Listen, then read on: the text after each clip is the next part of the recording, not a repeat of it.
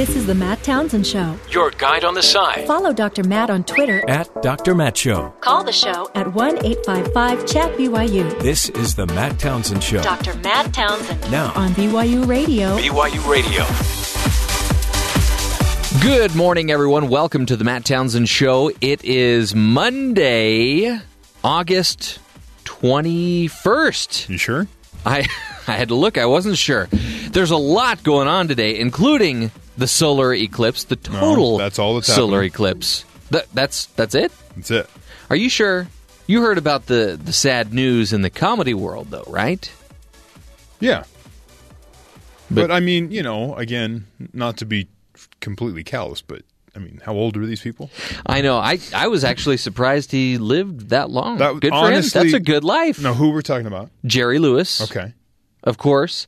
The of Nutty Professor fame. He did a number of films with Dean Martin. Right. He had all of the uh, muscular dystrophy uh, drives that he did. Right. And that leads me to my, as most people probably were, oh, I thought he, I didn't know he was still alive. You Yeah, know, that's kind of your reaction. Is you're like, wait, how old is that guy? and ninety one. That's a good. It's a good solid life right there. In fact, I've got a little clip I want to play here of one of his films. He's in a police lineup, and this sergeant is badgering this uh, this whole line of of outlaws. And here's how it goes. How do I go to not like a cat with the thing on it? Oh, that's terrible. Shut up. Okay, I will say nothing. Whatever you say, Sergeant, I won't say a word. Shut up! I ain't gonna say a word, boy. If you ever tell me to shut up, I keep my mouth shut. What am I gonna get myself in trouble, huh? Well, did, he, did, did he write his own lines? Is that what? Uh, I think it's just it was just gibberish, but you know, Jerry Lewis is clearly the inspiration for uh, Professor Crink. Is it Crink or Clink on The Simpsons? I'm not sure. Okay, But you're right. Yes, he is. so made a lot of people laugh, made a lot of people cry, and he made a lot of money for people with muscular dystrophy. I believe I read that it was over two billion dollars that he raised in those drives that he did. For re- that's amazing. Oh, look. That's Whoa, amazing. where did you come from? Uh, the eclipse. You're, Did you- you're blaming the eclipse for Oh, you yeah. being late. You wouldn't believe my clock was half on and half off. My alarm clock. It was the weirdest thing. It was eclipsed by some books. really? Yeah, totally weird. Totally. See, but kids Weird. kids can't even use that excuse because most of them can be pulled out of school and have an excused absence. Yeah, they're not even in school. I mean, or are they? Are, are kids in school yet? First day for my kid. What a big first day! The day of the eclipse.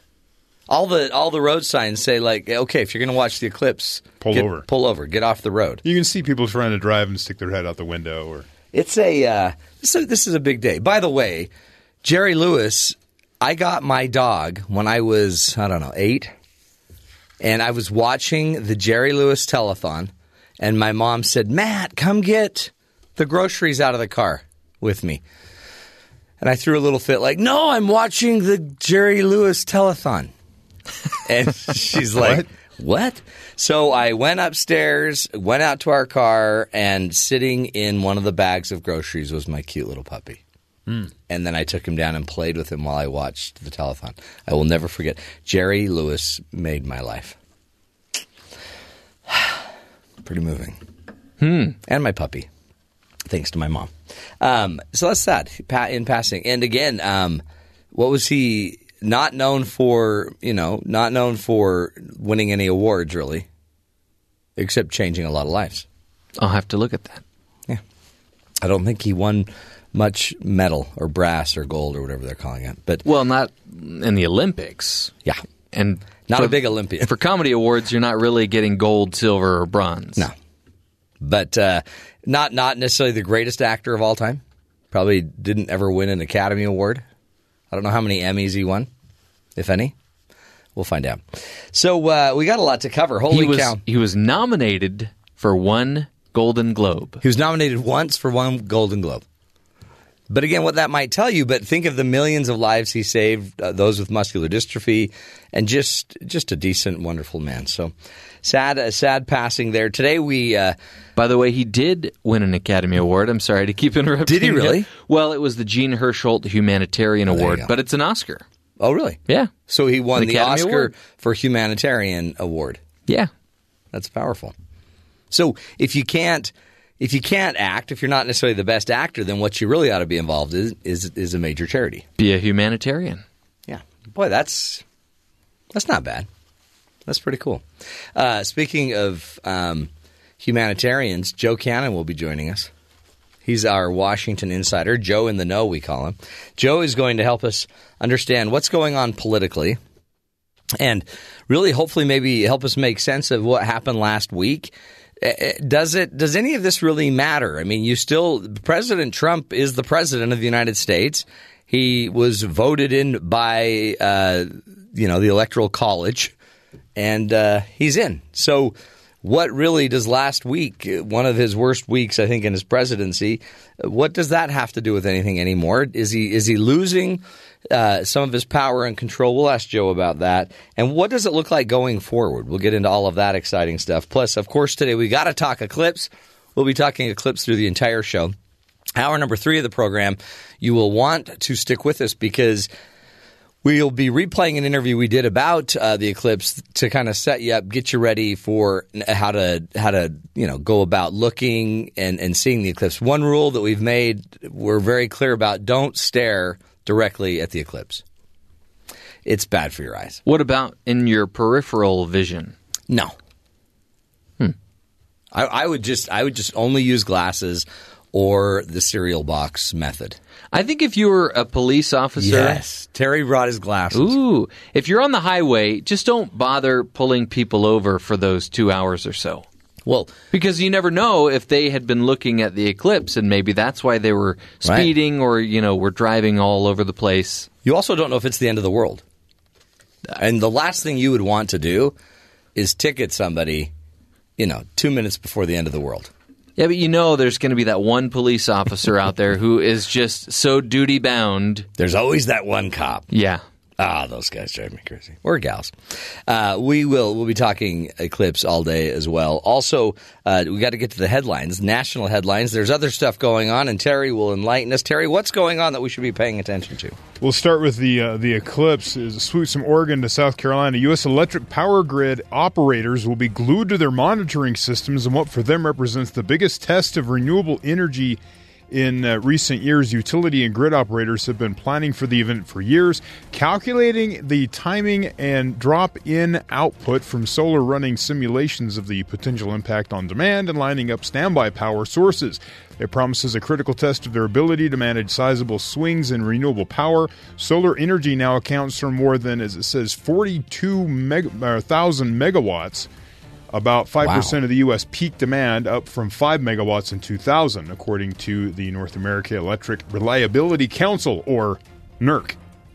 Ah, Nerk. You know, I used to have a Nerk ball that we would throw around every morning uh, in the summer Really? Until it got hot, and then we'd all go inside. Was Love it the Nerk kind with the whistles on it? Ooh, no. Uh, Okay. It's different. We did. So we right that right now, solar energy accounts for five percent of U.S.'s peak demand. In uh, 2000, it was much much less. In 2024, the time the next eclipse happens, solar power will be about 14 percent of the national power grid. Ooh, so you don't think about how a solar eclipse could pull down the entire grid for a few minutes. That- that's the thing is I don't know what, what the entire impact of this will be. I had a uh, notice on my Nest thermostat. Yes, yeah. And it said if I wanted to participate in the they call it their rush hour program, Ooh. which is um, it would power down my thermostat Hmm. during certain points of the eclipse across the nation to help conserve power because you know the solar grid's going to take a hit. Yeah. I'm looking at like how big of an issue is this? Why do I need to power down my thermostat? You know, power down my, my AC basically this while is- I'm gone. So the the eclipse is the Achilles heel of our um, renewable energy renewable plant. energy plant. Yeah. And apparently, my thermostat can send me ads and emails. Oh, good. So now you can be marketed to through your just- thermostat. Just email me. You guys email me once a month. You don't need to send it to my thermostat. Just kind of an odd Great. situation there. In other news, 10 sailors are missing after a Navy destroyer collided with a merchant ship off the coast of Singapore, authorities said Sunday. Five sailors were injured in the collision between the USS John S. McCain and the merchant vessel, a 30,000 ton chemical and oil tanker. Uh, the Navy spokesman told NBC News the incident was being treated as an accident. The guided missile destroyer is named for the uh, Arizona senator's father and grandfather, both of whom are admirals. Uh, the incident comes less than three months after seven sailors were killed when the USS Fitzgerald crashed into a Japanese What is merchant going ship. on? Not sure. No one's paying attention apparently Unbelievable. because they said, you know, accident. We're just driving into uh, other. I mean, yeah, it's one thing to crash your car. maybe Tesla needs to get involved. Get some autonomous Totally. ship driving going on. So yeah, you get some sensors. some ludicrous speed And while you're at it. That's right. By the way, uh, President Trump will have a nationally televised address tonight. Uh, update on the nation, our nation's efforts in Afghanistan.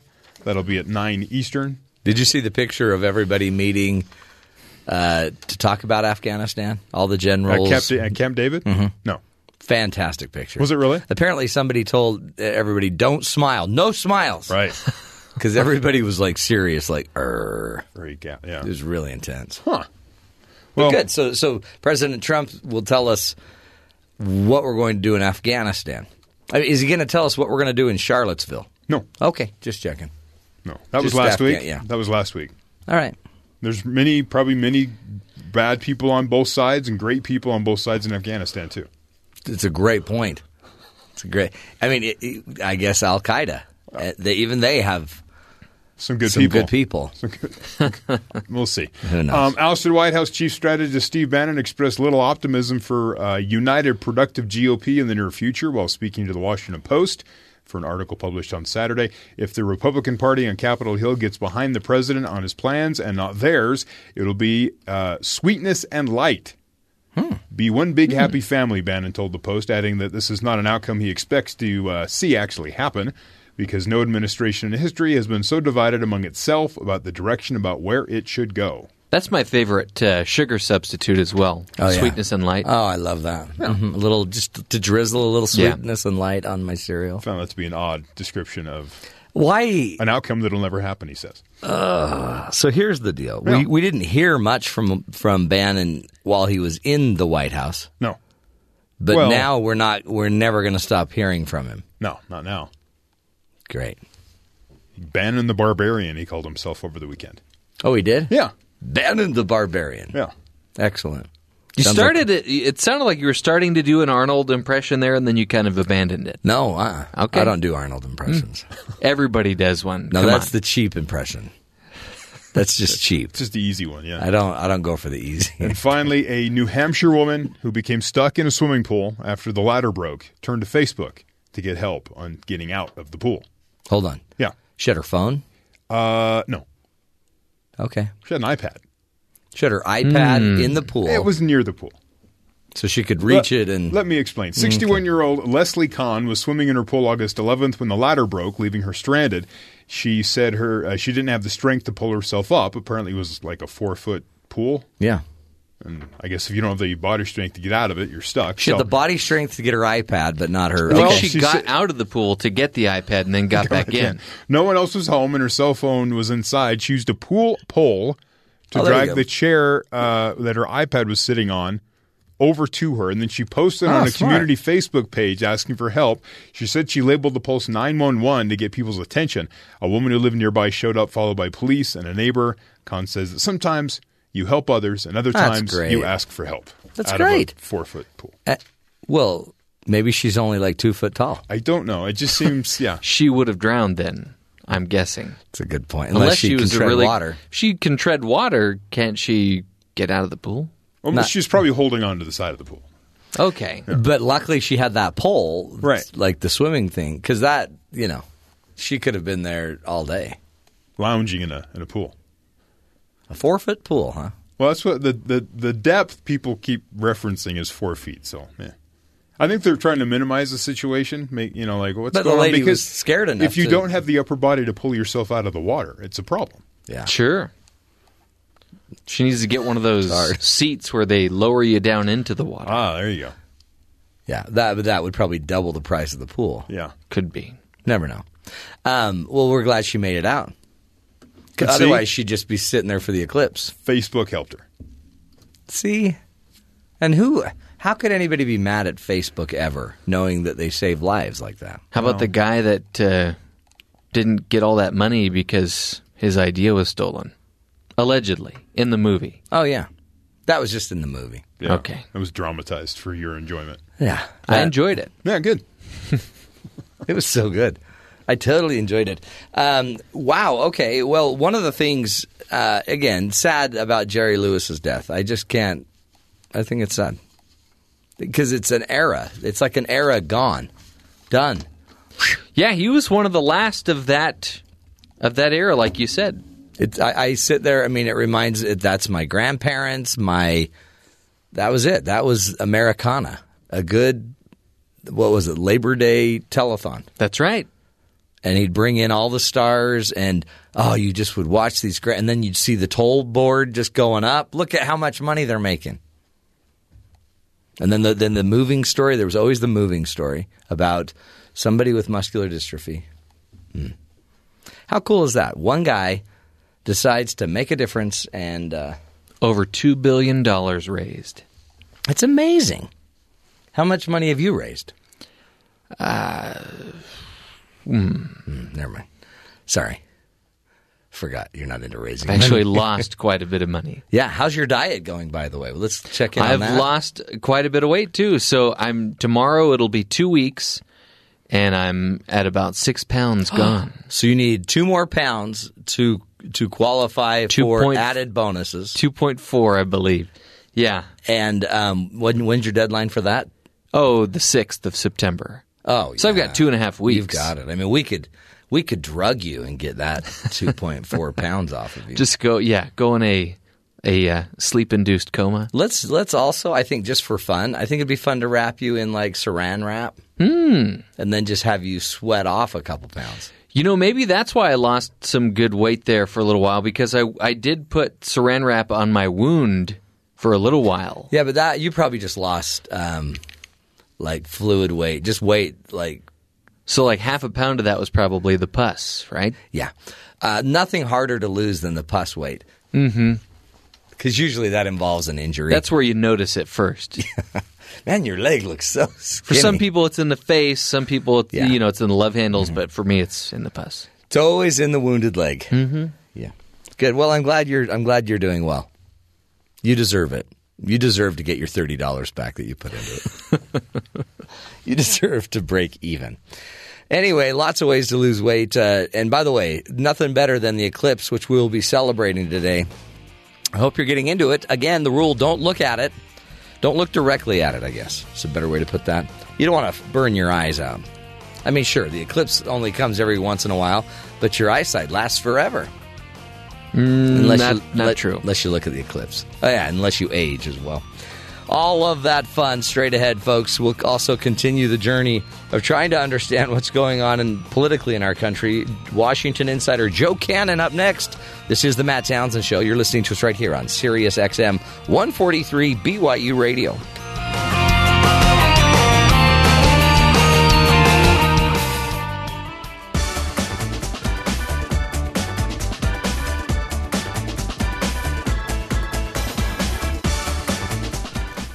Well, we're at it again. It's uh, Monday, and Mondays mean Joe Cannon is in uh, is going to be talking with us today. Joe is our Washington insider. We call him Joe in the Know. He was a past chairman of the Utah Republican Party from 2002 to 2006. Was also a candidate for Senate and served in the uh, Reagan administration in the EPA. Uh, from 83 to 85 was also a Deseret was the editor of the Deseret News um, so he also understands kind of the uh, I guess the journalist side of um, of the game, right? The the the opportunities we have when we have Joe on the show, it allows us to to have somebody that is in the know that kind of uh, understands the background of a lot of what's going on politically. We try to stay as neutral as we can, but uh, you know sometimes just it, it's hard. It's hard to to not have an opinion on some of the things that are going on today. Joe, welcome to the show, my friend. Thanks for being here again. Thanks for having me, Matt. Hey, I, I don't know if you heard, but there's an eclipse today. Well, I don't know. I'm in Washington D.C. I, I don't know if that's a, if there's Oh. eclipse every day here. Yeah, I think there is. There's a there's a, a you know a, a shade of darkness there all the time. Talk about what's going on. Um, they you know the big news: Bannon is out of the White House, uh, and uh, wanted to know what you thought about that. Do you think it will make a difference? Well, it's really uh, obviously it's incredibly an interesting story. I mean, Yeah. The, uh, the uh, uh, there's so many different sides to, to this story. I mean, Bannon was clearly. Uh, well, you could tell. Let's let's go rewind a little bit. Trump was asked about Bannon, I think during one of the Charlottesville press conferences. I'm not sure exactly when, but you know, he gave Oh. one of the most tepid Yep, exactly. uh, endorsement from a staff person ever. I remember watching that and thinking, "Oh, you know, he's dead." yeah. And uh, The, the minute, well, the minute he Yeah, starts saying, you know, he he came on late. He wasn't even part of the team early. I mean, you're like, okay, this guy's gone. Yeah, that's true. But I will just say uh, for Mr. Bannon, at the time he came on the campaign, Trump was was uh, behind Hillary by double digits. Now, you know, you don't want to uh, post hoc ergo propter. You know, there's the, the the fact that uh, he came on and then things got better doesn't necessarily mean that it was all Bannon, but it's not. You know, he he he Trump had defeated a bunch of Republican candidates. Okay, that's true, but he was still running behind uh, uh, Hillary Clinton. But yeah, it was an incredibly tepid response. And for me, just like kind of a footnote, I uh, watching, I was just you know, like many people, just kind of addicted to what what what the heck is going on here. Um, it was really interesting to see, to see the schizophrenia of the sort of all-in Trump people because a lot of those all-in Trump people, and I'm talking about, you know, everyone from Rush Limbaugh to uh, most of the Fox uh, folks, you know, they're all okay. They're really wrestling. You can tell. Well, what do we do about this? Because we, it, it, they were all in for Trump, but some of them were also all in conservatives. And so, how do we square all this up? That Trump is firing the leading White House Conservative. voice, the voice of the the voice of the uh, of the of the strong conservative movement. So you have all kinds of interesting things. You have the Weekly Standard. I mean, it's a Weekly Standard. If there's a, hash, a hashtag Never Trump, so these people are you know Never Trump, and yet not all of them, but uh, but many of them are. You know, they're they they're wrestling with this too. You know, what is what does this mean? And I think one of the best stories actually was in the Weekly Standard about what Bannon is going to do when he when he leaves. You know, he's uh, the, a lot of people wondering is he going to tell all? Is he going to become anti-Trump? And what became what's clear is, is that, that Bannon is still on the warpath for Trump or Trumpism. Um, and he's attacking like everybody from the Republican establishment to Drudge to uh, uh, you know anybody. Anyway, he's he's he's I think can't remember his quote exactly, but he says I you know I'm a war uh, Oh yeah. for for Trump. Yeah, so it's Is he? I mean, Yeah, this this is is even- he's going back to Breitbart. Yeah, because that's what I was wondering is is he going to turn on the president? Um, but really, so what you're hearing is he's really going to just turn on all of the everybody that's fighting against the president. I guess probably turn on the the press, the the left leaning press as well. Well, yeah, but he includes in his list of people he's going after, besides everybody else, Drudge, which is Yeah. really Matt Drudge, which is one of the most read news sites uh, ever. Uh, he's going to go after Drudge. He thinks Drudge is insufficiently pure on this subject. He's going to go after Fox News. Wow, this is So going to get I- ugly. Not sure who else who, who else is out there who's not on his list. I I don't know. And, and what it could all come to is maybe, which a lot of people speculate that he's uh, going to do his own uh, his own new right media. Um, enterprise with the the help of some pretty wealthy Trump supporters. So who knows? Hmm. The one thing we know for sure is that he went back to uh, to Breitbart. I think. I just, you know, I I just Googled Rush, not just now, but earlier, earlier I Googled Rush, Limbaugh, and Bannon, and because I was curious, because Rush Limbaugh is all in all the time. Trump Trump can't do anything wrong. If you think Trump's doing something wrong, it's because you're stupid and you don't understand Yeah. his his uh, deep mind and all that stuff. But uh, but even so, he's uh, how does he and Bannon have got to be sort of simpatico on a lot of things. But anyway, one of the he said, well, okay, we still got Vice President Pence, and we've still got Steve Miller, who is kind of a Bannon acolyte, who has uh, written most of the speeches, but the sum of all this is there's no center actually within the White House right now, at least it doesn't appear, other than the president himself and maybe Kellyanne Conway. There's no kind of uh, uh, place. So if you're if you have a conservative agenda and you want to promote it in the White House, it's not clear where you would go right now. Mm. Oh wow. Um, this is a So, so Th- Well, and, and you know what else I wonder? Because the this last week in Charlottesville with the or yeah last week with the president kind of stepping stepping in it. Um, on Saturday he he was talking about the Charlottesville demonstrations that ended up leaving one woman two police officers dead in a pla- in a helicopter accident. On Saturday he said many sides are at fault. On Monday he said white supremacists are bad. On Tuesday many good people among the Nazi flags. Back and forth back and forth. What what impact do you think that has long term I mean it seems like that brought a lot of people out uh, including Mitt Romney made a made a, a wrote wrote a, an article or a piece on it that the president needs to just be unequivocal. He needs to apologize. What do you, what do you think the fallout of all of that will be?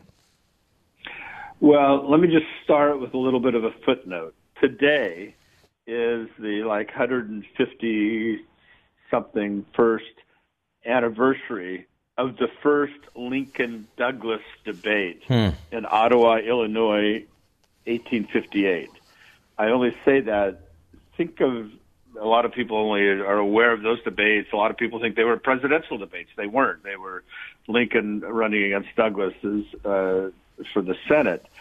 But if anybody wants to Google and just read one of those debates, which went on four hours, and read Abraham Lincoln, and then contrast that with the political public discourse today, it's pretty doggone depressing Ah, uh, you, you know, Lincoln was a titan, and I'm not I'm I'm not raising this just accidentally. I mean, obviously, Lincoln is the person who put uh, an end to slavery, right. and um, you know, just amazingly, wonderfully articulate, brilliant, uh, spiritual, motivational. Abraham Lincoln, and then our political discourse today. And so I'm not just criticizing President Trump. I'm actually just saying it's it's not just President Trump. It's like the whole political discourse today, relative to what it was a long time ago, is pretty discouraging.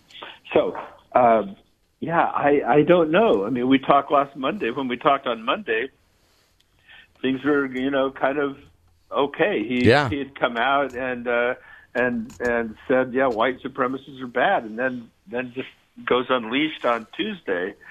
Um, there's so many sides to this, but one thing is it's it's not just a mistake politically. Uh, it's look, are there bad people on both sides? Yeah, yeah. The the so-called anti Antifa Right. group, you know, they're violent, they're they're bad people too. But in the whole context of the history of race in America and where we are, gee, there's just no downside to being unequivocal in condemnation of of white racists who, on their face, what their words themselves are just so horribly un-American. Uh, why not just say that and leave it at that? And then maybe at another time in another place you can talk about well well you know the so-called anti-fascists with their baseball bats and clubs and shields and and uh, you know, sort of black uniforms. Yeah, they they're, they're also very problematic and also a cancer on on public discourse.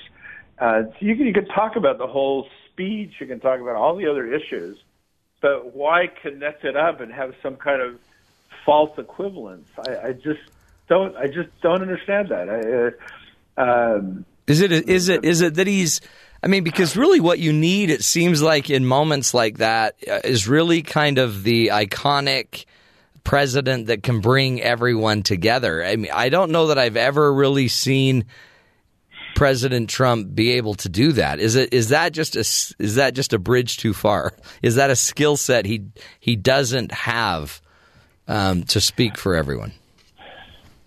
I, I, I don't know. I mean, he has given some speeches that were very conciliatory, uh, uh, pr- pretty smart speeches. I mean, I, I, uh, I, I mean, I think he does recognize that there's a culture clash.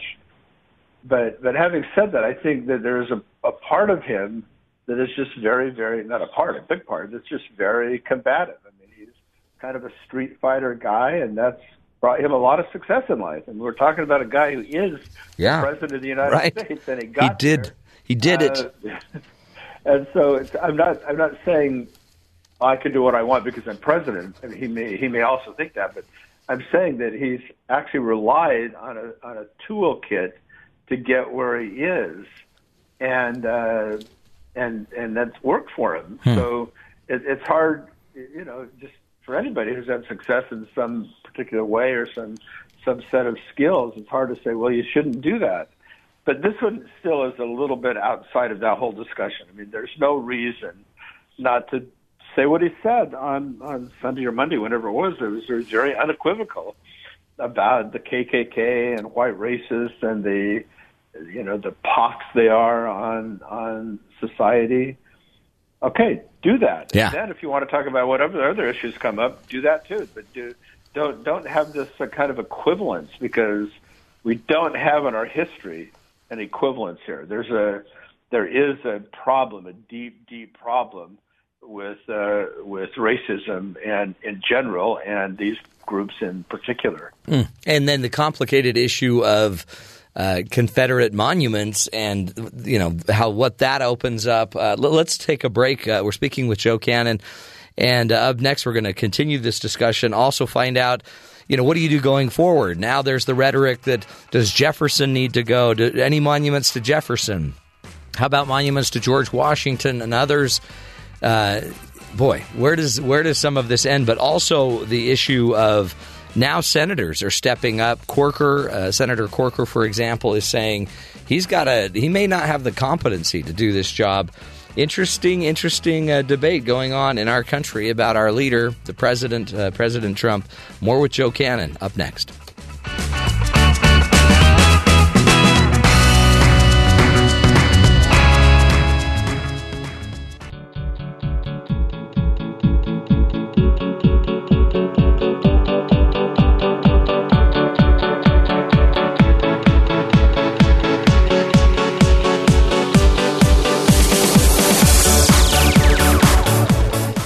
Today, talking politics. It's Monday. That's what we do. We try to get you caught up on what's uh, gone on over the weekend. Of all the talking heads, of course, giving their opinions on the shows. And who better to help us than Joe Cannon? Joe in the Know, we call him.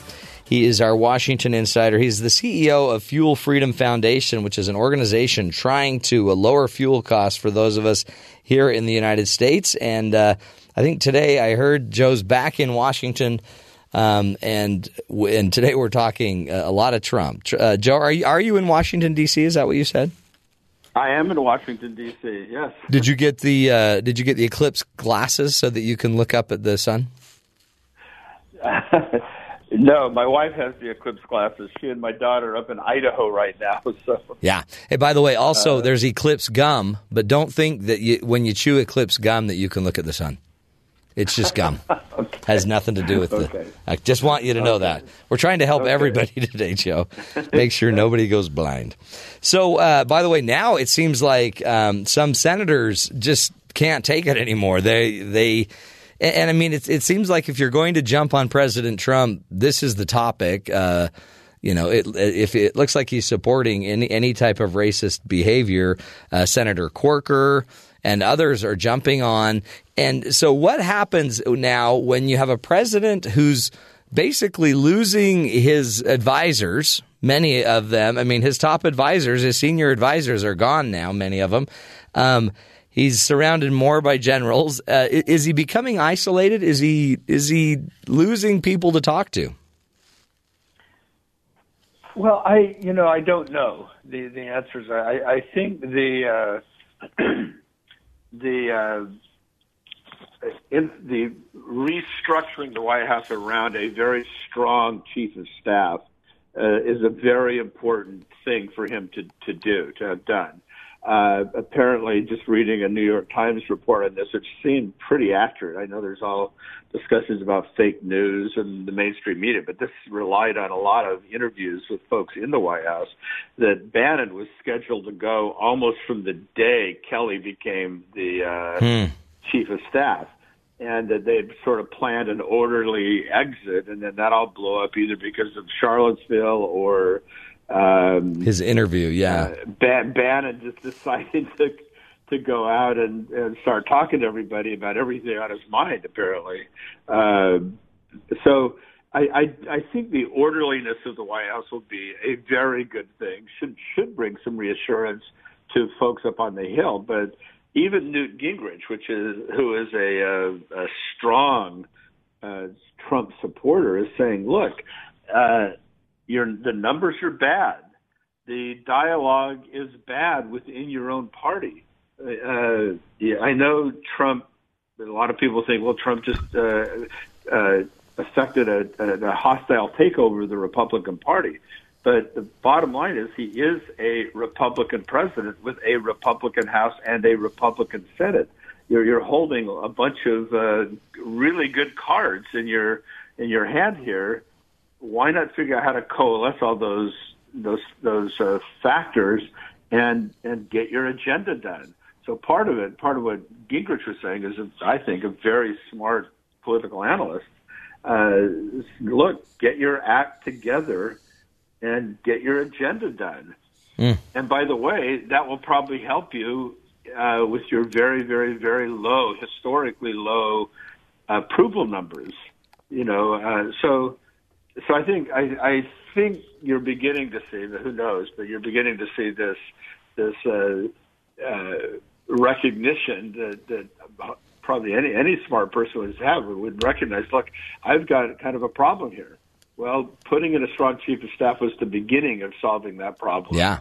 Do you uh, think? By the way, what about like Jeff Flake, um, senator, uh, junior senator, I believe, from Arizona? What I mean to have the president of the United States going after a senator, basically saying he's going to do everything he can to get Flake um, uh, out of there. That's and then and then have Mitch McConnell step in and say no. Senator Flake is a great senator, an excellent senator, senator, and a tireless advocate for Arizona and our nation all of a sudden you now see a president that throws out these little barbs, and you've seen him do it many times with other senators. Um, boy, you need the loyalty of these senators. I mean, I keep hearing over and over uh, or the the committees that might have to eventually vote on uh, any impeachment proceedings down the road if that were ever going to happen.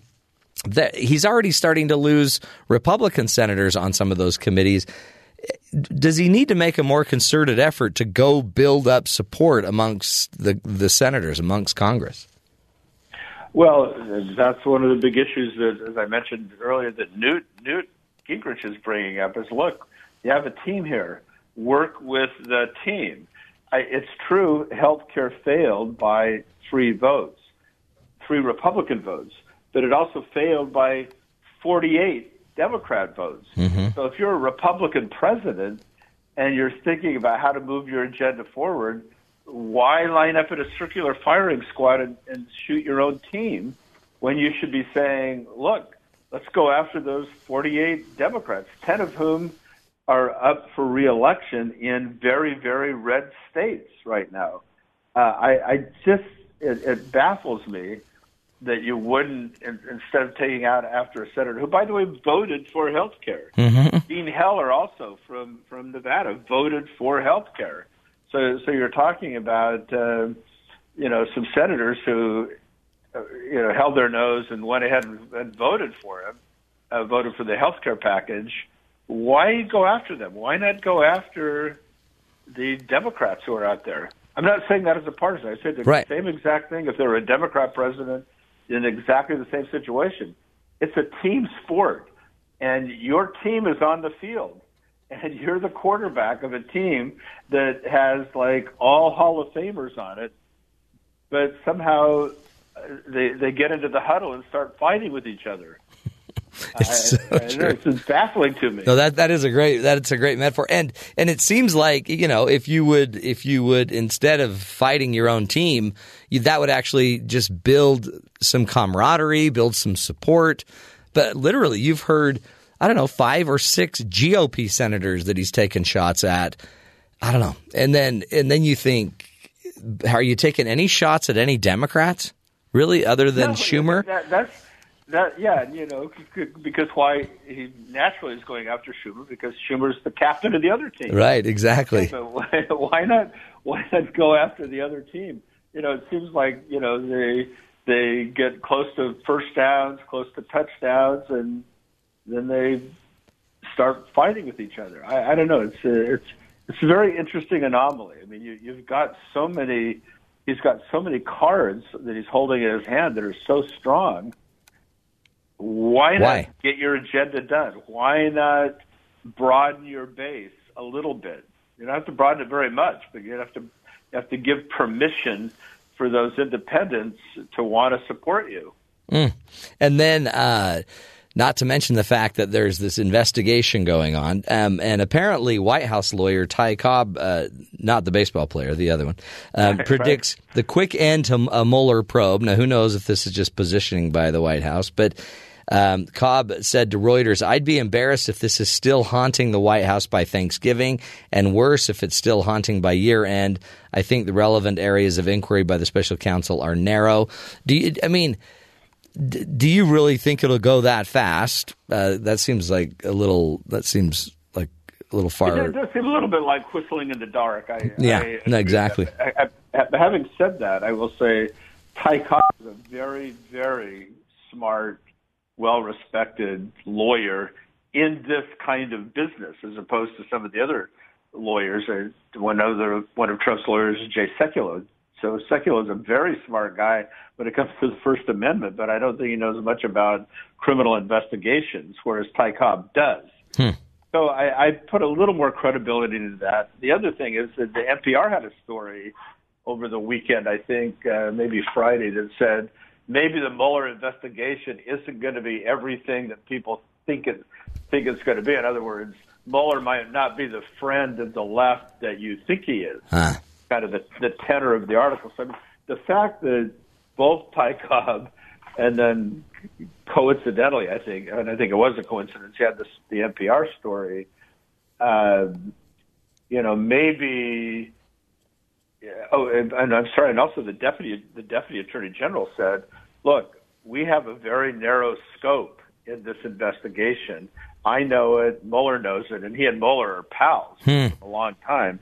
Uh, there are little glimpses here that that it may wrap up. Will it wrap up by Thanksgiving? It's inconceivable to me that that would happen. I would just say that. But but will it wrap up earlier and with a very narrow focus? I don't know. I've, obviously I don't have any inside knowledge on Yeah. that, but but Boy. but I think they're a little more more. It's more than just puffery. Yeah, yeah. There's Or uh, yeah, there's something going on, and I I mean, I guess in the end, who knows? Who knows what we'll find out? Um, but boy, I, it would be something to be thankful for if we could get it done by Thanksgiving. We got about one minute, Joe. What would you? Any other news we should be paying attention that maybe isn't on the radar? Well, I think one of the most despicable things I've heard in many years is this headline from CBS News last week, which said basically that Iceland is quote is quote is close quote to eradicating Down syndrome births Oh boy. in Iceland. So what what does that mean? Well, you'd think, oh, great, maybe they discovered some genomic kind of approach to Down syndrome. No, no. They've they are now uh, have a great new test for testing Oh, no. uh, women who who might you know discover that they that they're carrying a Down syndrome child, and so then they said since this is a quote since parental screening since prenatal screening tests were introduced in Iceland in the early 2000s, the vast majority majority of women, close to 100 percent, who received a positive test for Down syndrome, terminated their pregnancy. Oh boy. Uh, I mean, I just, but the the idea of eradicating Down syndrome through eugenics, basically, you know, k- killing babies uh, because they might be quote defective close quote. I just thought that was horrible. I, No, I, totally. I, don't know. It just it just struck me as a really really horrible uh, headline and development. and blow. Yeah, I mean, especially when it's couched kind of as a success. Hey, what a success! No, but if you've uh, then ever loved and been around and cared for or been influenced by a, a person with Down syndrome, you realize how much more light is brought to this earth through those incredible, beautiful beings. Um, unbelievable. Boy, crazy headline. Well, Joe, we appreciate you and uh, your great work. Uh, we we hope you have safe travels as you're back in Washington D.C. And uh, good luck looking at the eclipse. Everybody, really. It's just politics, folks. Right? It's just politics, but uh, we can elevate it by simply understanding it better and and getting involved in the ways that we can get involved. And we appreciate Joe Cannon. Again, go check out his website, Fuel Freedom Foundation or fuelfreedom.org. Um, wonderful place to uh, where they're trying to lower your fuel costs here in the United States. Up next, we'll continue the journey. This is the Matt Townsend Show, helping you be the good in the world.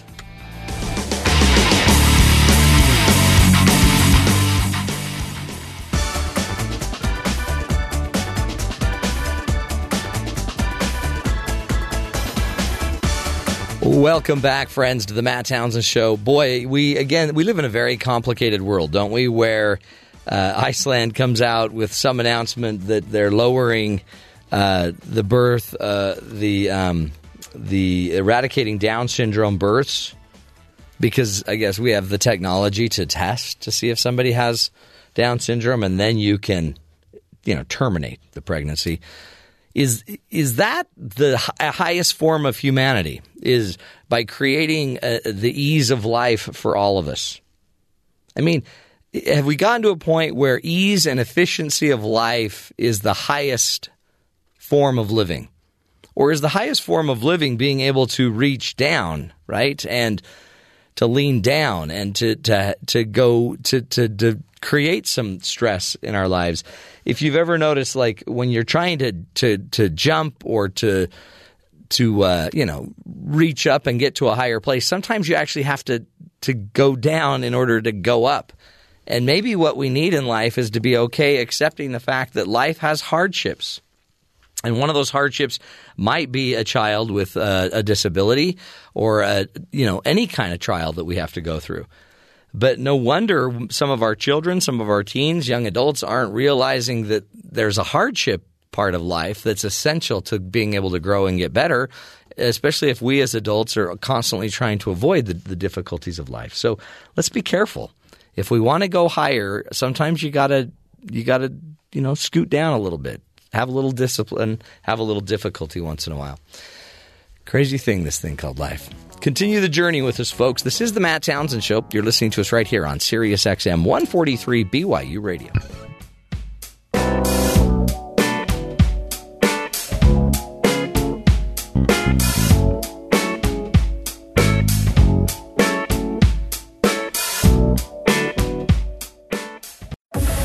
Is the Matt Townsend Show. Your guide on the side Follow Dr. Matt on Twitter at Dr. Matt Show. Call the show at 1 855 Chat BYU This is the Matt Townsend Show. Dr. Matt Townsend Now, on BYU Radio. BYU Radio. Happy Monday to you, folks. It is the day of the eclipse. Oh, oh, oh. You know what? It also might be the end of the world. You never know. I have a feeling it's I have a feeling the world's going to continue. I don't know. Do I need I have a, a meeting, a speech I'm giving this afternoon. Do I need to worry about the speech? No, just blow it off. Because it could all be over. What time's it at? Two. Oh, you're clear. No, but maybe the world will end. No, no, you're fine. Start making things right with all those you've ever wronged, Matt. This is the time you need to apologize for the things you've done, the things you haven't done. Jeff, I wanted to start with you. I'm sorry that I made fun of that oozing, gaping hole on your leg. Thank you. Terry, I'm sorry that I didn't take you seriously All right, I appreciate that. when you were uh, when you were talking about the eclipse six months ago. it's a big moment. It's a big moment. Lots of people traveling, lots of cars heading uh, In fact, Bonnie north. Tyler, she's on a Royal Caribbean cruise and will be playing this song at the optimal moment of the eclipse wherever she is on that cruise. Of course she ship. will. I think this Yeah. is a different eclipse than the eclipse. No, no, no. She's performing this song today on a cruise ship. But don't but People don't turn a- around. It's telling Well, you to turn around. I know. Don't turn around. They might. I mean, the boats, they can.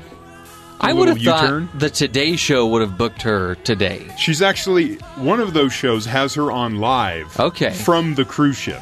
Okay. Because, Ah, of neat. course, we have to turn this into a spectacle. So Matt, it sounds like you're Yeah. kind of just giving up. Are you gonna like walk out into the sunset and just look up and just end it all or something? Uh, no. Oh, okay. But I'm worried that, you know, the animals are going to go crazy. Just um, they may go to sleep. This sleep. could impact the tides. Not really. You never I mean, know. The, the moon's not moving. you never know. Right. This could get ugly. You're right. We never know. That's it. And what's weird is everyone's going to Idaho, Wyoming, Montana, all these states. Oregon. I showed you the camps in Yeah. Oregon. They're huge. These are states that people aren't used to, you know, having all of Yeah. these cars. They don't even have milk. The biggest city it crosses through is Nashville, Really? and they're gonna have Boy, Nashville. That's a big. I mean, I mean, a big Right. city for a little eclipse, and uh, or a little city for a big was I eclipse. watching? Was it CBS yesterday? CBS News had a graphic, and they showed a the a, within a day's drive. There's like 57 million people.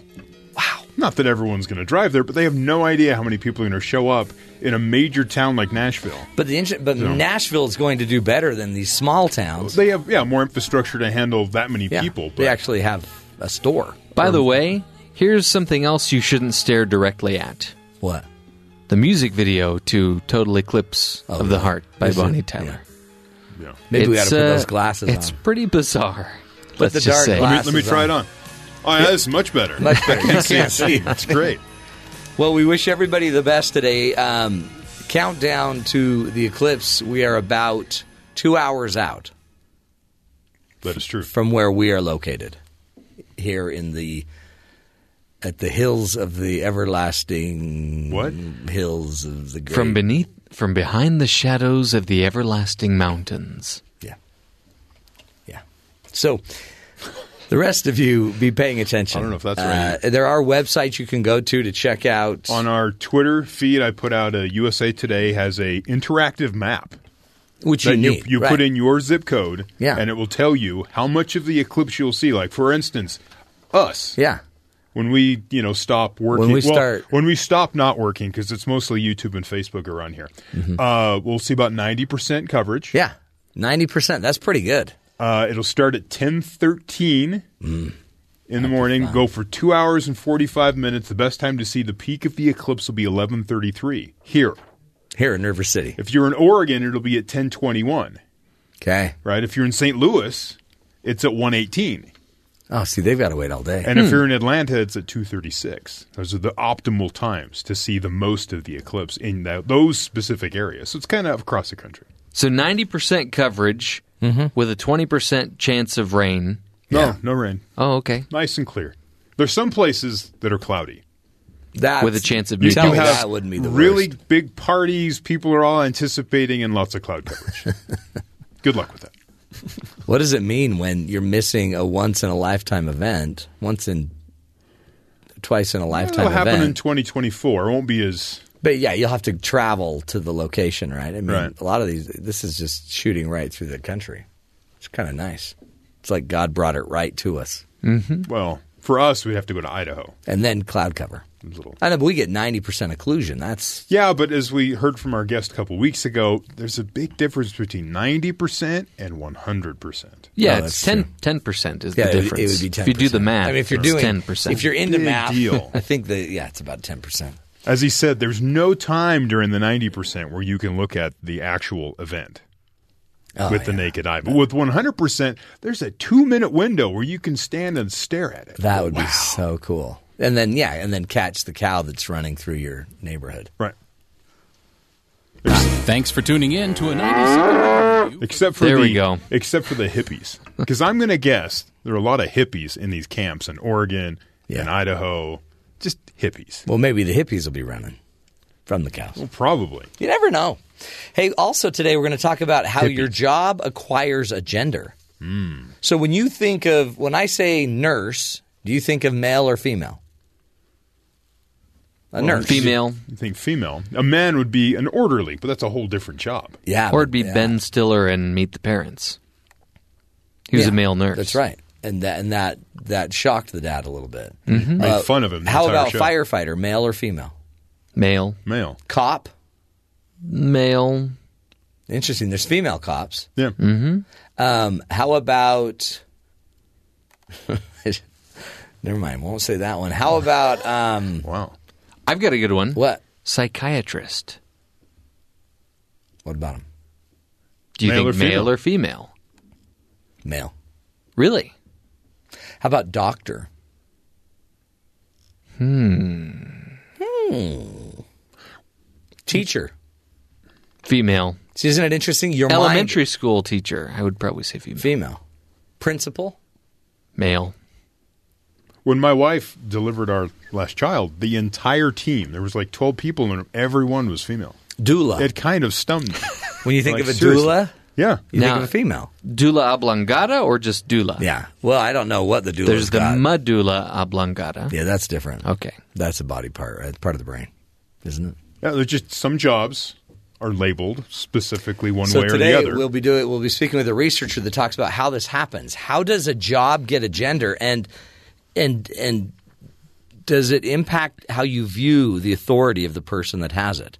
Apparently it does, especially if the if the authority if it's a female kind of profession, then all of a sudden you tend to have less authority.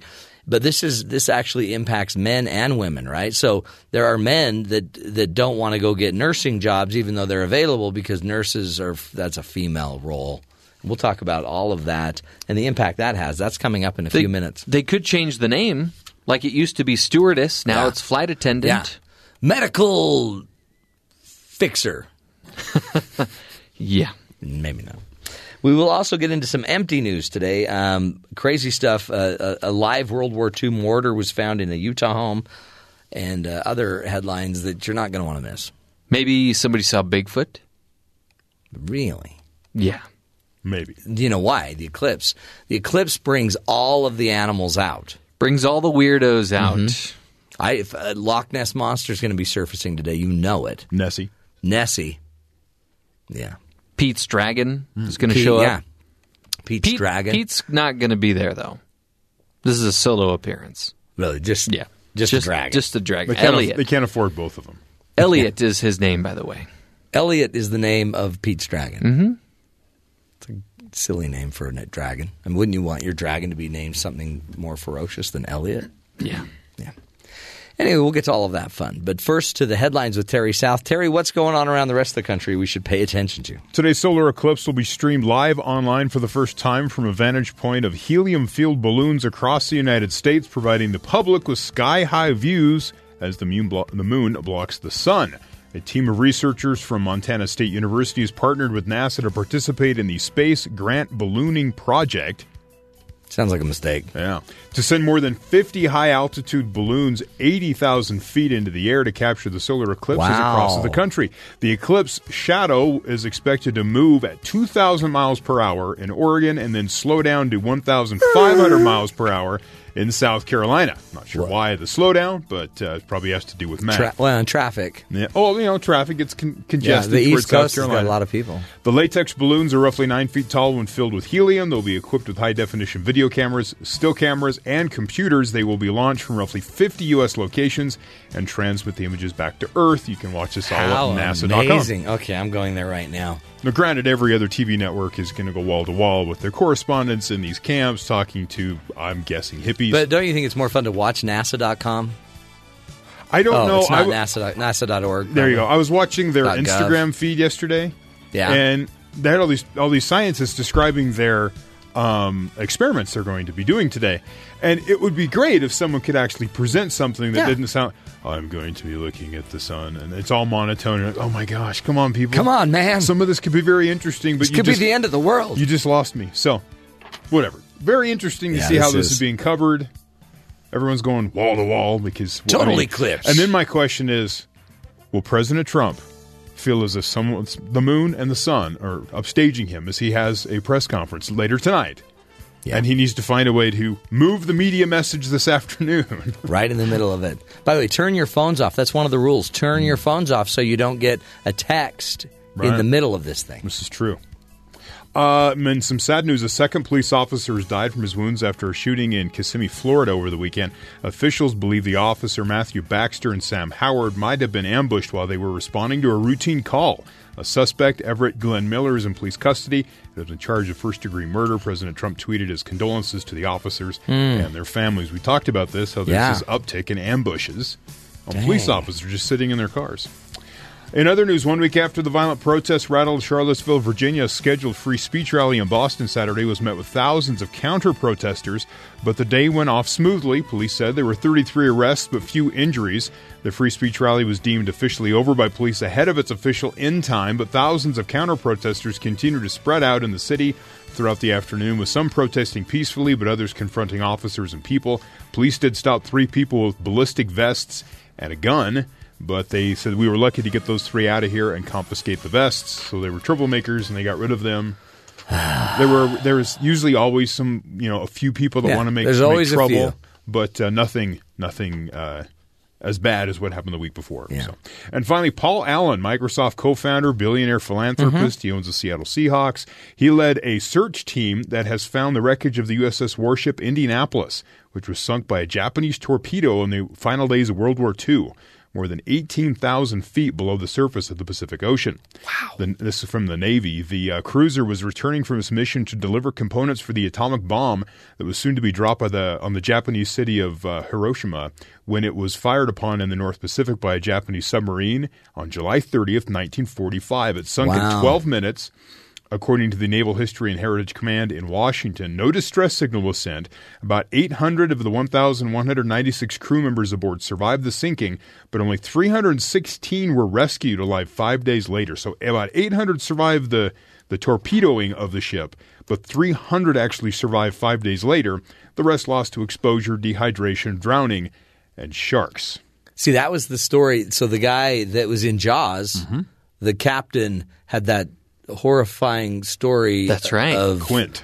Yeah, I think that's the scariest part of the movie. So he had the, he's telling that he had the- story. The, chilling monologue Yes. about surviving that. I watched a Shark Week, and they had a movie kind of documentary. They reenacted this thing, and I, I had no idea about this story, and they're just up there floating around, and they show the, like what the view would have been for the sharks below, and man, you're just out there in the middle of nowhere. Nobody knows you're there. Unbelievable. That is terrifying. They were supposed to make a movie of that. Supposed to be kind of like a prequel to Jaws. really. They never did. Thank heavens. That's a that's a horrible story. So they found the ship. I don't know what they're going to do about it. It's down quite a ways. Well, you just send some drone ship, robot ship down there. But you or James Cameron. you He get likes this to sort that. of ethics thing. Do you just leave it because it's a, it's a tomb, hallowed right? site, right? Yeah. No, So- well, I'm sure we'll go knock around a bit. See what's down That's there. just how we work. And we'll knock it down another mile. Yeah. Good job, guys. Wow, I'm, I'm watching the clock ticking for the NASA clock. An hour, one hour, and about 38 minutes Hmm. until I, I guess this is for us It's the here Na- in NASA Utah. NASA TV preview show. Is that lady scalping the goggles? Yeah. I think she's scalping them. Oh yeah, lots of people are scalping goggles now. Airbnb Uh-huh. in locations where the uh, uh, where it's prominent, right? Where this uh, close to these areas of total. What are they calling it? The total. Total uh, eclipse of the heart. There you go. Um, they're up like ten times the rate. The Are they Airbnb really? prices for the, the Ten homes are- million dollars Yeah, and like a one one to bedroom stay in your apartment. trailer. I'm good. I'll just sleep in a tent. Yeah, I'm. I NASA's really got it covered. If you go there, you can go to Eclipse 101 Hmm. and learn everything you need to learn, and even learn how to use the word umbra and penumbra. Like moon in front of sun. Mm-hmm. Got it. no, it's more complicated. Oh, really? Yeah. Wow. It's not to us because we have very simplistic. Is it more? minds. Is it more complicated if you need it to be? Yes. Like if you start you- trying to do the math? If you need funding, Okay, like if you're if you're looking for funding, then Uh-huh. yeah, you got to you'll complicate it just a bit. understood. Interesting, interesting stuff. And you and remember, there's those moments where you'll see a diamond ring. If you're if you're at the total eclipse, there will be a moment where you'll see the diamond ring, and like the pearls. Oh, look for the pearls. Hmm. There's all of these extra things that are part of the eclipse, and if you don't know what I'm talking about, shame on you. And a reminder if you traveled out of state to see the eclipse, don't fall asleep. Don't sleep in Yeah. on today of all days. Yeah, but you'd have to sleep pretty late in some I guess places. that's true. Apparently, two o'clock in the East Coast. You know something else that people are spotting? What? Maybe Bigfoot? You mm-hmm. want to hear about that yeah, before we go to break? it. Little empty news. Members of a group calling themselves Bigfoot 911, they claim they spotted the giant walking bear-like legendary creature in the woods of western North Carolina Friday night. Hmm. Johnny Bruner posted on the Marion Group's Facebook page. It's a closed group page, so you probably can't just go join it to see the footage. Nice try. That the expedition in McDowell County hit pay dirt just before 11 p.m. The sighting came after three teams set up glow sticks at various locations, Bruner said. Oh, because glow sticks attract. Yeah. Yeah, big Glow sticks, so uh, total eclipses, they bring So out does beef jerky, by the way. Oh, yeah. Uh, he describes how they heard movement in the woods, three steps at a time, and the creature came into view near a glow stick about 30 yards away. The angle of the moon was shining straight down on the road, and something big stepped into view. What? I, d- What was it? I turned my headlamp on, and I saw a large bipedal animal covered in hair. It took Dad? It took one step into the woods. Then I took off running toward where it went into the woods. If, if there was this giant Yeah. creature, Chase it. Why would you run after it? Did you have a torch? Uh, let's see. Uh, Bruner said the man animal. Manimal. He had uh, he had man animal hands. By the way, was standing thirty yards to his right with its right hand on a tree that had been broken off nine feet above the ground. What? So this thing is huge. huge. Its face was solid black Yeah. with no hair on it. The hair looked shaggy all over its body. Okay, and here's the crazy part. Uh-huh. It turned and took five steps and was at the bottom of the hill, probably 30 yards. So it has So a in five huge- steps, he went 30 yards. Wow. And then this is the best part. I could see the gluteus maximus flexing with each step. Wow. He must work out. That thing is ripped. Sasquatch is ripped. Wow. That's. Do you believe it? It uh, he's has got proof. We just can't see it. Well, yeah, no. It sounds like he wants you to go sign up for his Facebook page. Hmm. I think you have to join his team and go out on an expedition before they'll allow that. before they'll allow the glute shot. Yeah. We'll That's crazy. we'll give you every day. We'll just we'll release one small portion of the gluteus maximus photo. Here is here. Here's the Sasquatch leaning against a tree, and one of his six meter strides. Mm.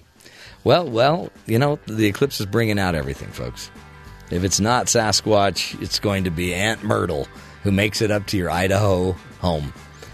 Anyway, crazy town, crazy time. This is the Matt Townsend Show. Up next, we're talking about how a job acquires a gender.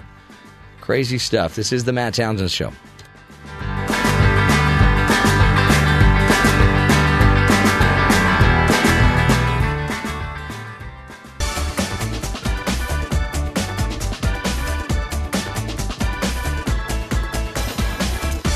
Why is it that some jobs are seen as best suited for women and other jobs are best for men? Women are assigned receptionist, nursing, childcare, while men get construction, mechanic, and firefighting.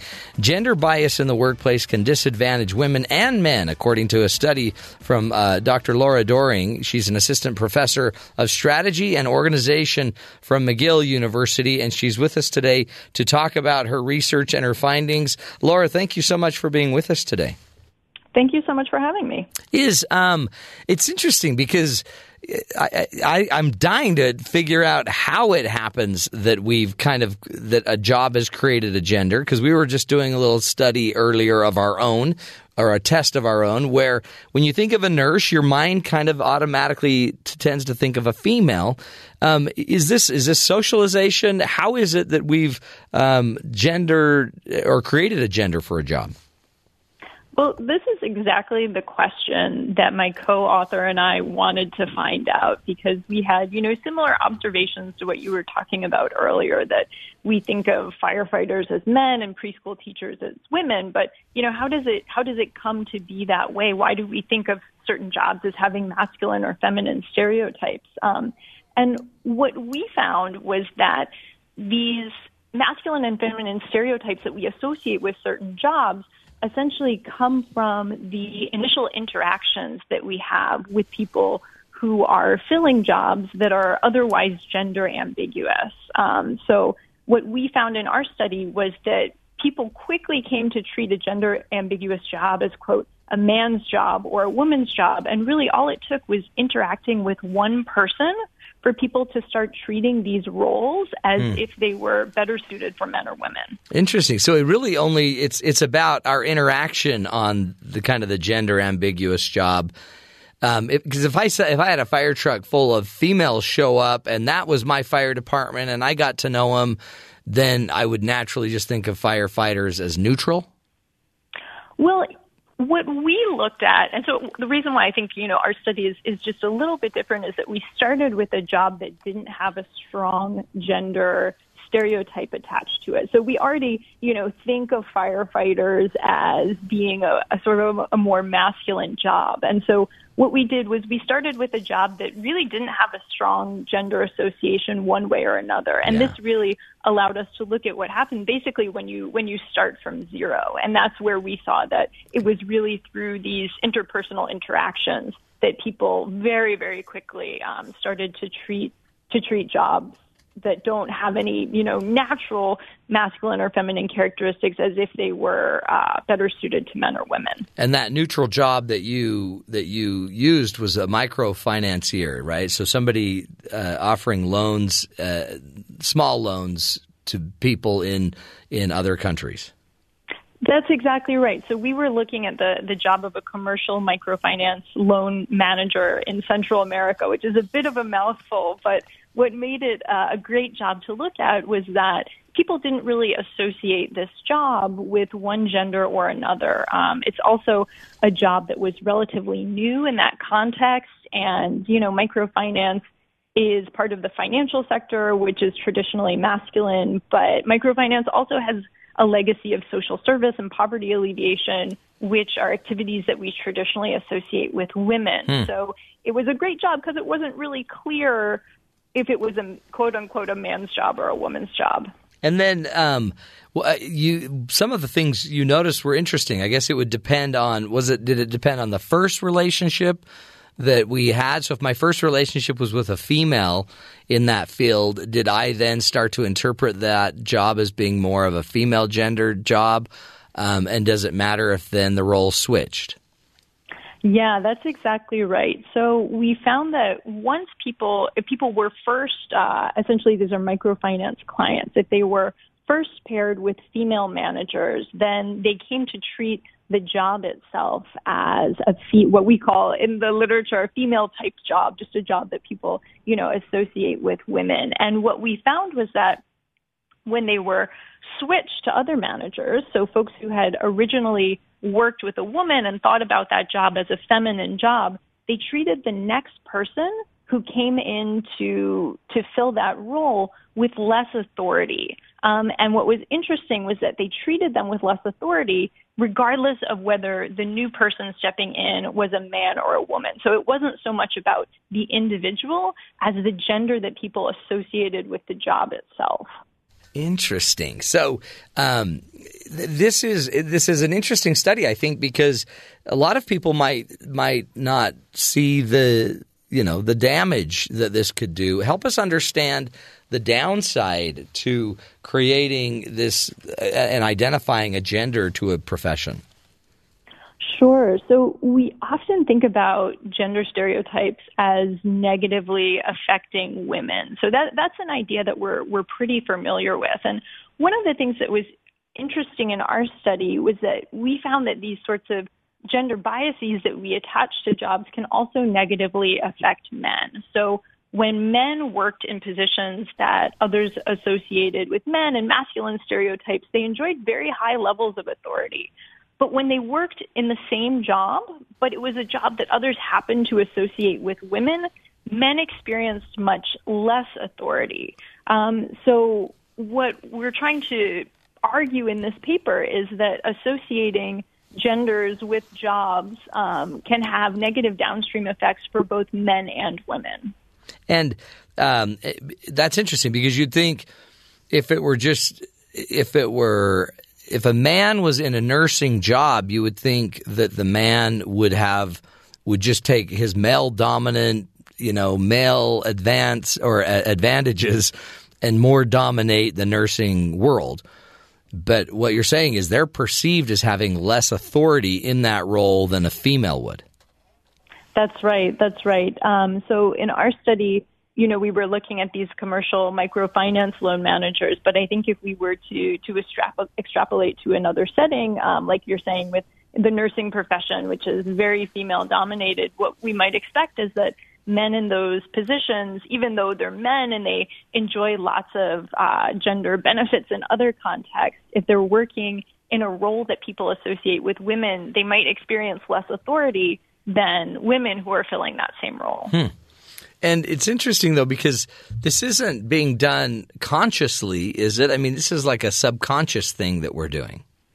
I think that's absolutely right. I don't think, you know, many people are waking up in the morning and, yeah. you know, striving to behave in gender biased ways. I think it's very unconscious. I think it's something that really we're, we're all guilty of. Um, one thing that was interesting in the study was that we found that both men and women responded in these biased ways. So it wasn't, you know, for instance, just that men were behaving in biased ways towards women or vice versa, but that really everybody was behaving in these biased ways. Hmm. Um, and so, which I think, you know, makes it, makes it all the more important and even a greater call to action really for all of us.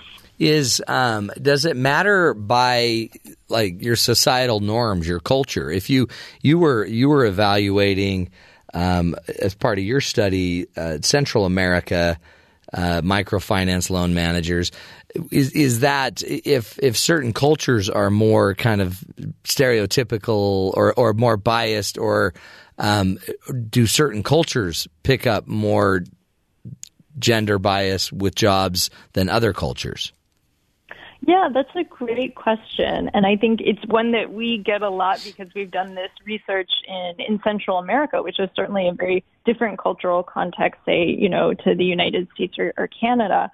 Um, I think that there is the possibility, and because we didn't look at other countries, I I can't say with any certainty, for instance, how how this would play out in a different cultural context. But what other scholars have shown is that gendered attitudes are pretty consistent across cultures. There, there are some cultures that have more traditional gender stereotypes than others, where people are um, sort of more more gender progressive, more some some cultures that are more gender progressive than others, but the tendency to view men as more more agentic and more competent that's pretty consistent across cultures. Is it really? Yeah. Yeah, it's it's pretty amazing. It's one of the few things in, in social science where we, we see this um, very uh, very constant uh, set of behaviors across cultures. How do you change this? Something that's so kind of seemingly universal cross culture, but also, I guess, something that's so subtle uh, and subconscious. Yeah, that's absolutely the most important question, I think. Um, you know, where we can start, I believe, is with employers.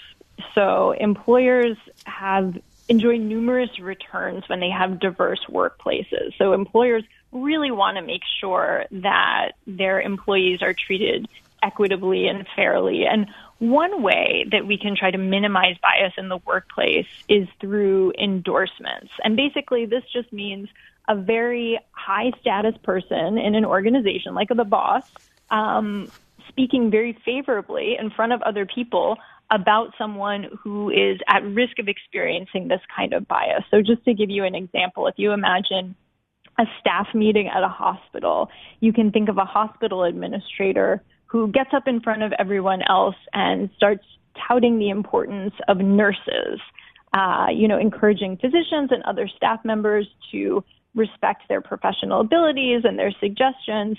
And these endorsements from high status individuals can nudge other employees towards more equitable treatment of people who are filling these female typed roles. So I think there's there's some structural changes that that um, employers can take. Uh, for example, using standardized evaluation tools. So bias is a lot more likely to creep in when evaluations are subjective and when our expectations aren't clearly defined. So instead of evaluating performance based on general impressions, um, employers can use really clear, agreed upon metrics for what constitutes good performance. And using these really standardized metrics can help to minimize bias as well. Yeah. And it uh, did you see by chance the picture of President Trump's? I guess he went to Camp David to meet to talk about the Afghanistan um, policy and and what their what their approach is going to be. Then they took a picture after with all of the with generals, with NSA leaders, with Homeland Security leaders, and I, I think there's about f- maybe twelve people in the picture, fourteen people in the picture, all men but one female and because again, um, and she's she's kind of a temporary uh, Homeland Security uh, head. Um, but the the it was General Kelly who who gave his position to her when he went to work as chief of staff for for um, President Trump. But it's it's interesting that and she, I mean, one of the one of the issues is, uh, do we even see uh, females as generals? Do we see them as Homeland Security? Do we see them as national security advisors? And it's it's hard because there's so many numbers, right? But like you're saying, if we could start getting the metrics right, the measurements right, and then have some sponsors that are in key positions, I guess that's the beginning. You've got to begin to to let more in.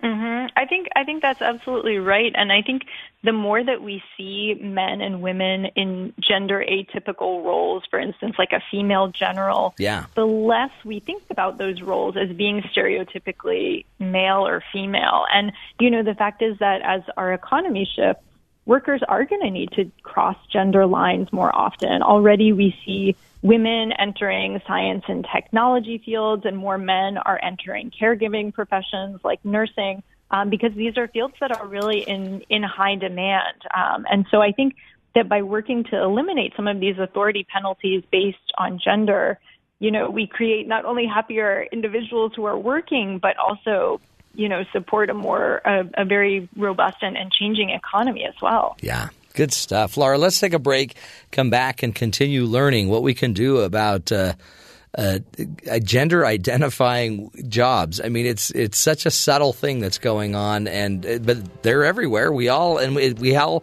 have this uh, kind of inherent bias, which you know it's scary at times to think that you could already just have this identification with a gender for one job. Interesting stuff. More with uh, Dr. Laura Doering, an assistant professor of strategy and organization at McGill University. This is the Matt Townsend Show, helping you be the good in the world.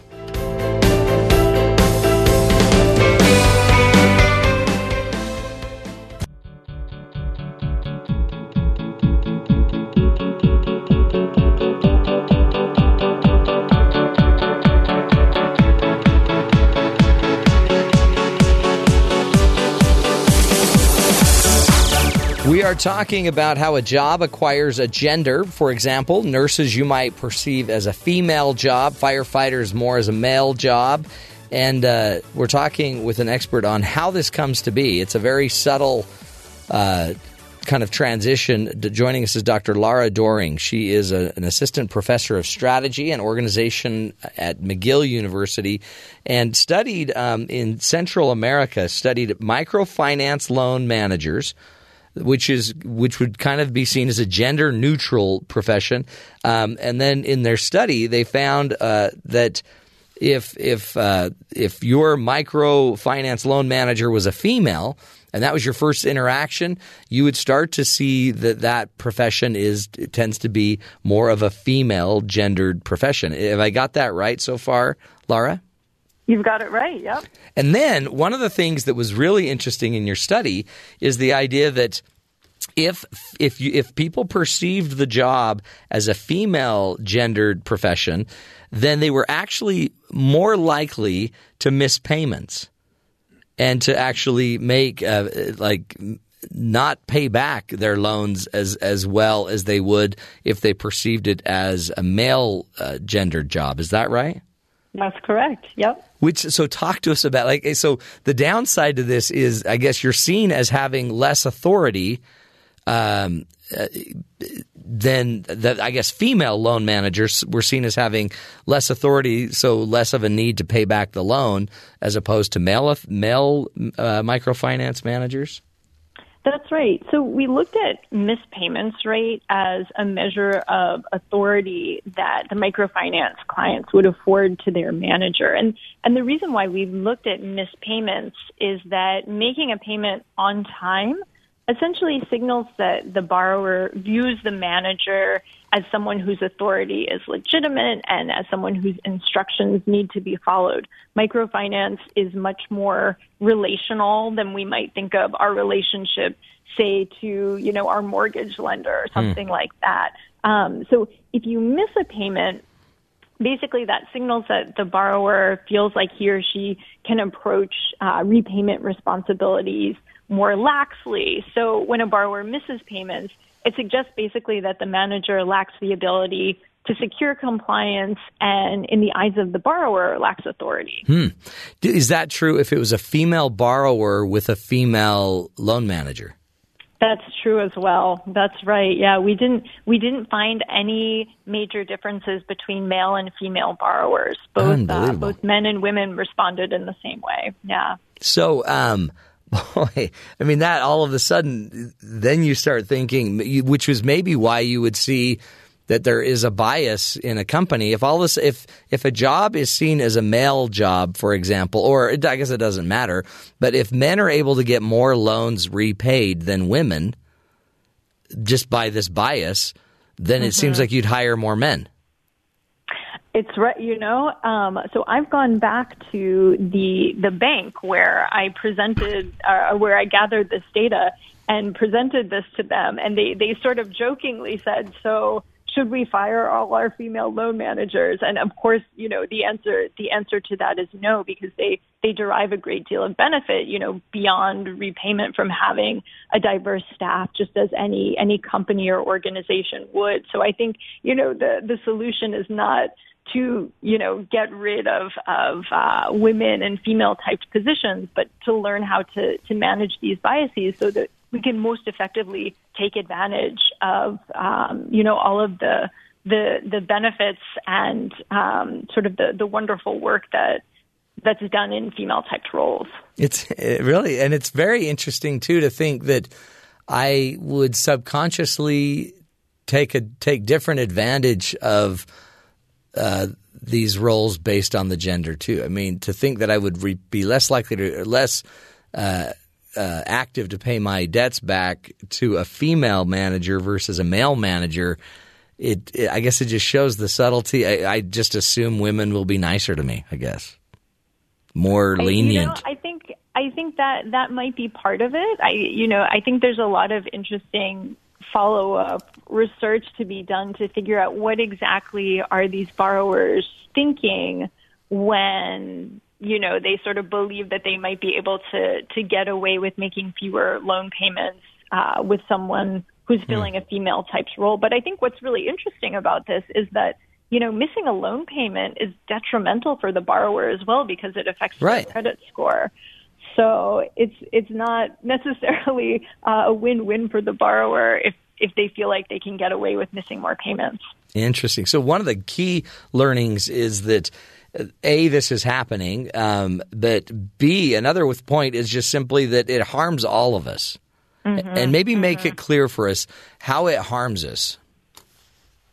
Yeah. So when either men or women are working in a female typed role, both men and women seem to be experiencing less authority in that role. And, you know, ideally, we all want to live in a world where we perform the work that's best suited to our abilities, regardless of gender.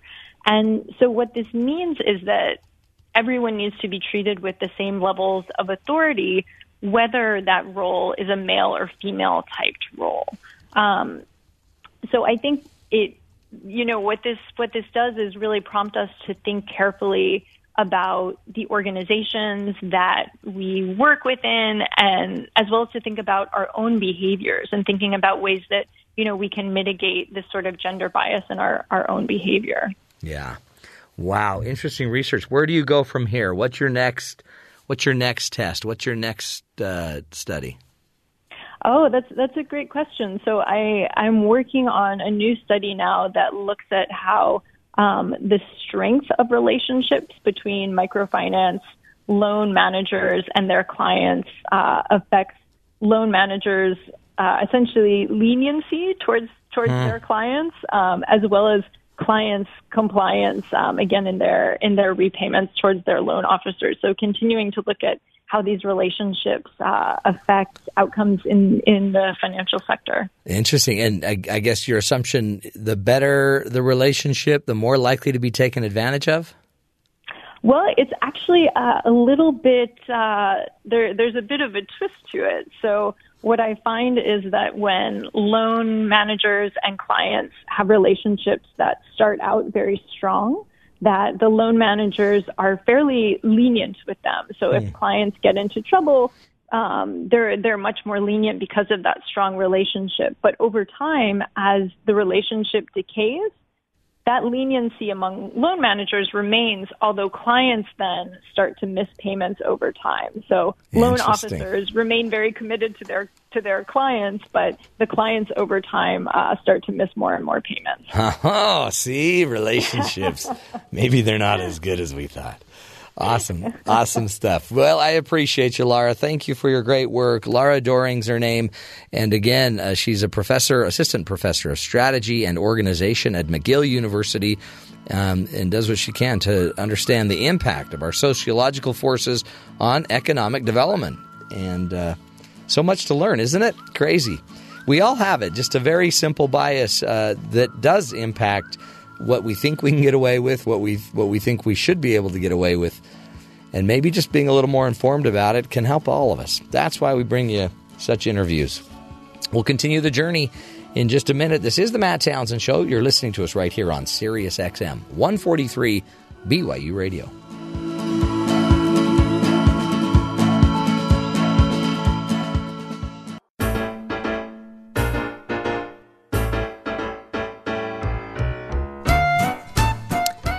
We're about an hour away or so, at least where we live, from the eclipse, and uh, hopefully you're tracking it as well. Lots of great sites to, to help you with that. NASA.org would be one. No, actually, NASA.gov would be a great one as well. Um, but uh, Before we get into our last hour, our last hour of the show, where we're going to be talking nothing but eclipse, let's get to some of our empty news with Jeff Simpson. Jeff, what uh, what else should we be paying attention to?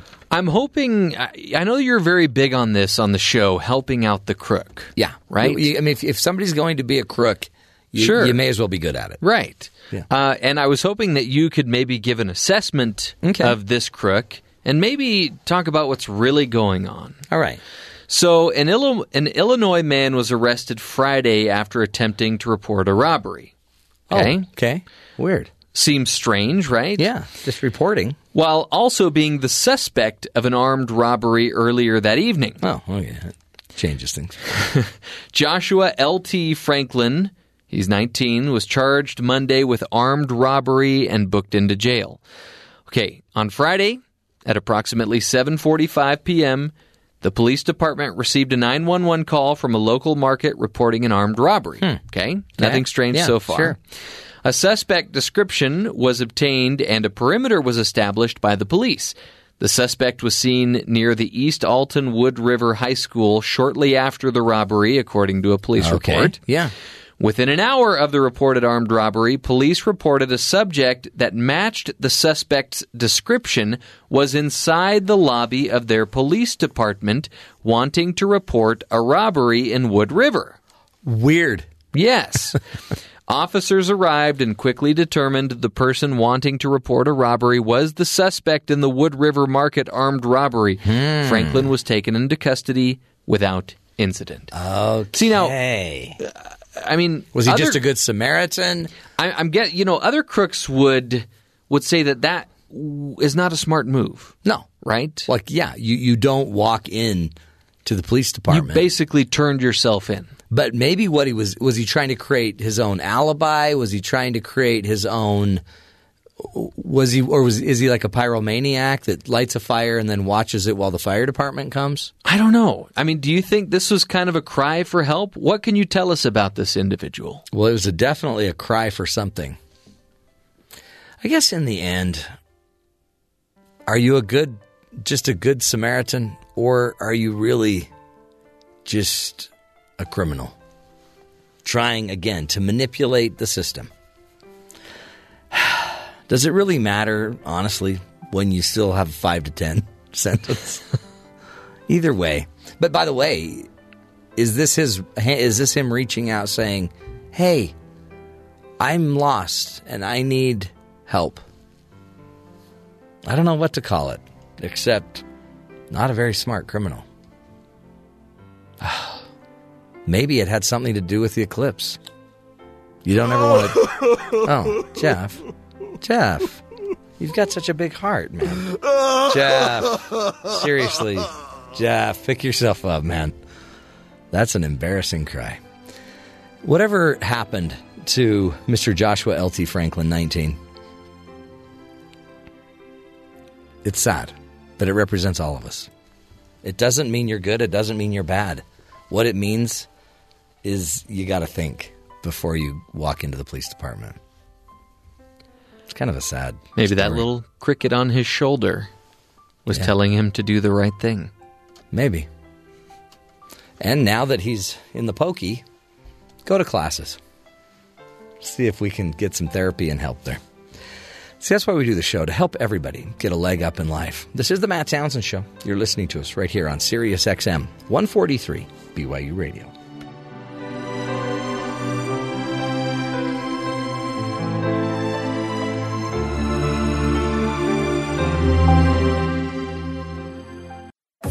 This is the Matt Townsend Show. Your guide on the side Follow Dr. Matt on Twitter at Dr. Matt Show. Call the show at 1 855 Chat BYU This is the Matt Townsend Show. Dr. Matt Townsend Now, on BYU Radio. BYU Radio. Good morning, friends. Top of the morning to you. Happy Monday as you chase the eclipse. We, according to NASA, you know, it's starting in about 53 minutes or so for some. Others have to wait till later in the day on the East Coast. I don't know if that's the eclipse or the solar eclipse preview show. Oh, Who are they getting for the preview show? It's pretty big. They have a, a cast of stars. cast of stars. None of no, no names, and you don't know any of their names. But they're really they have really red eyes. Orion may make an appearance. Yeah. I'm sure. Ooh. Wow. Hmm. Mo Pluto might be there. Nah, he probably doesn't know much about our eclipse. I uh, hope you're going to take advantage of it. it it's not just. Uh, don't don't just think of it as an eclipse. Also, you could think of it as a as a day that you have to work fewer hours. Hmm. We'll get to that. Millions of dollars. I, are I being have, lost. I have statistics on that. Now, some cities and towns are gaining money because everybody's heading into the the, the belt of uh, what are we calling? This the the, The viewing path of totality. the path of totality. The hospitality industry in some states is doing very Yeah. well. There are I mean, Motel Sixes sold out. the swag industry, apparently. There's mugs and Oh, frisbees yeah. and T-shirts. The and path of totality swag truck, swag wagon. swag wagon. Bonnie Tyler's doing well Bonnie. Tyler's song has come back with a vengeance. I'm sure we'll get a chance to listen to that sometime today. So much of that going on. Plus, we are going to be speaking with a professor uh, about the solar eclipse the ins, the outs, the ups, the downs, everything you need to know. And one of the rules we always talk about is do not stare directly at the sun. Just don't look at it. But what if my glasses aren't working? No, they'll work. No, they'll work unless Well- unless you got the bad kind. If you have the, the industry certified. It should say industry certified, which Well, seems actually, like it- what it'll say on the inside, just Yeah. for actual factual reasons, it'll say uh, ISO 12312-2. Now, but could you not? Could somebody in another country not just easily? Yeah, that's the other thing. On the Mine were glasses? made in Tucson. Yeah, That company is also one that is specific. you're, you're gonna you're gonna want a company in Tucson, Arizona. Yeah. So make sure your glasses actually have been approved and are legit. Then, or or make your own out of a cereal box. I read one story of a guy in, I think it was in Massachusetts, who during the 1930s, the last solar or eclipse of this magnitude across the United States, just he went out and looked at it. Yeah. And he said uh, he saw like white flashes, like uh, you know, flash bulb going off. Yeah. And uh, about seven, eight years later, he lost half the vision in his right eye. Yeah. So those light bulbs weren't like flashes going off. That was just his cornea. Yeah. You know what'll happen if you look at it, right? What, what happens when you look at it? Don't look right! Keep your eyes shut! Oh no! Yeah. oh. There it goes. Oh, Raiders of the Lost Ark. Yeah. Fire shooting through everybody. It's intense. It's coming directly from the solar eclipse. Yeah. oh, this is the best part. This is the face melting. So, for those of you that are driving and aren't watching the live Yeah. stream of the show that we don't have, Yeah. then uh, we just caught Jeff in the middle of one of his movies. Yeah. He's watching Raiders of the Lost Ark, but it's over now. How is it that that was PG, by the way? The, the guy's face melted. I PG just- was a different rating system back then. It meant different things. Let's be very real. No one's face will melt off during the eclipse today. How do you know anybody that's ever looked at one? Then how do you know? No, but I'm saying e- even if you look at one, your face won't melt off. Well, I mean, because it's, it's you have no proof of this. Well, it's the same sun that's out when you're out every day, right? Your face doesn't melt. I mean, your eyes will burn and sizzle, and you'll Yeah, smell bacon. Don't don't get me at it. wrong. Just don't look at it. You'll be fine. That's the rule. If Just you, you don't look You at can watch it on. uh, And the other one uh, I saw over the weekend, like your pets, Yeah, they have similar eye eye issues with the sun. But Don't it- bring them inside because they'll look up. They'll be like, "What's going on?" that's a, or get them the glasses. Yeah, or get get your pet some glasses. a little late The, now. the hard but part is getting your dog to keep the glasses on. I've noticed that's true. hard. Some I think- dogs. I think PETA would have a problem with that somehow. Yeah. Animals are going to apparently animals have trouble with this. I wonder if the insects. I mean, maybe this maybe you're going to find a lot of problems after. You know, maybe a lot of animals are thinking, "Hey, it's nighttime." And don't try to take your phone and take a picture of it. it Yeah. It'll mess up the uh, lens and sensors in your phone. Really? Yeah. So what they say is, if you have a pair of glasses, shoot through the glasses. Oh, interesting. Do it that way, but then you just get like an orange ball with a black Oh, because background. you which you is probably just saved a lot of people's phones because I bet a lot of people are just going to stick their phone up. And Right, you just do that and then look at it later. Well, it's you're messing all the sensors and stuff in your phone aren't set to you know photograph the sun. I think we have a clip of somebody trying to do that with their phone. Hmm. Oh boy. There it goes. You're fired. Oh wow. And luckily, Donald Trump got in on that one. the next hour, it all begins, folks. Within about an hour, we'll be able to start seeing some movement, some activity here. I went out and looked. It's the moon's close, but you can't see it. The sun is just so overpowering. Did you try it with your glasses? I did, and you still can't see it. See, this is why his face didn't melt off. I don't He's know. wearing his glasses. and he There you looks. go. I think you look good in them. No, they don't really fit. You look like you just had your eyes checked. It's like every pair of glasses I wear. They don't quite fit my head. oh, and darn it, I had my eyes dilated this morning. You look like that guy in Biff Tannen's Oh, yeah. uh, crew that wears the 3D glasses all the time. You are so hip. So hip. So today we're talking Eclipse uh, 101 as well. Again, a great site is nasa.gov. They they have an entire Eclipse 2017.nasa.gov page, which uh, you're going to want to take the kids to. But first to the headlines with Terry South. Terry, what else should we be paying attention to? The Secret Service can no longer pay hundreds of agents it needs to carry out an expanded protective mission, in large part due to the sheer size of President Trump's family and efforts necessary to secure their multiple residences up and down the East Coast.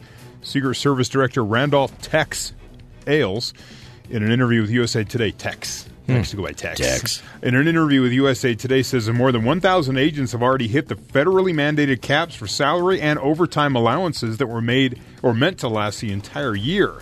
The agency has faced a crushing workload since the height of the contentious election season, and it has not relented in the first seven months of the administration. Agents must protect Trump, who has traveled almost every weekend to his properties in Florida, New Jersey, and Virginia, and his adult children whose business trips and vacations have taken them across the country and overseas. Under Trump, 42 people have protection, a number that includes his 18 member 18 members of his family.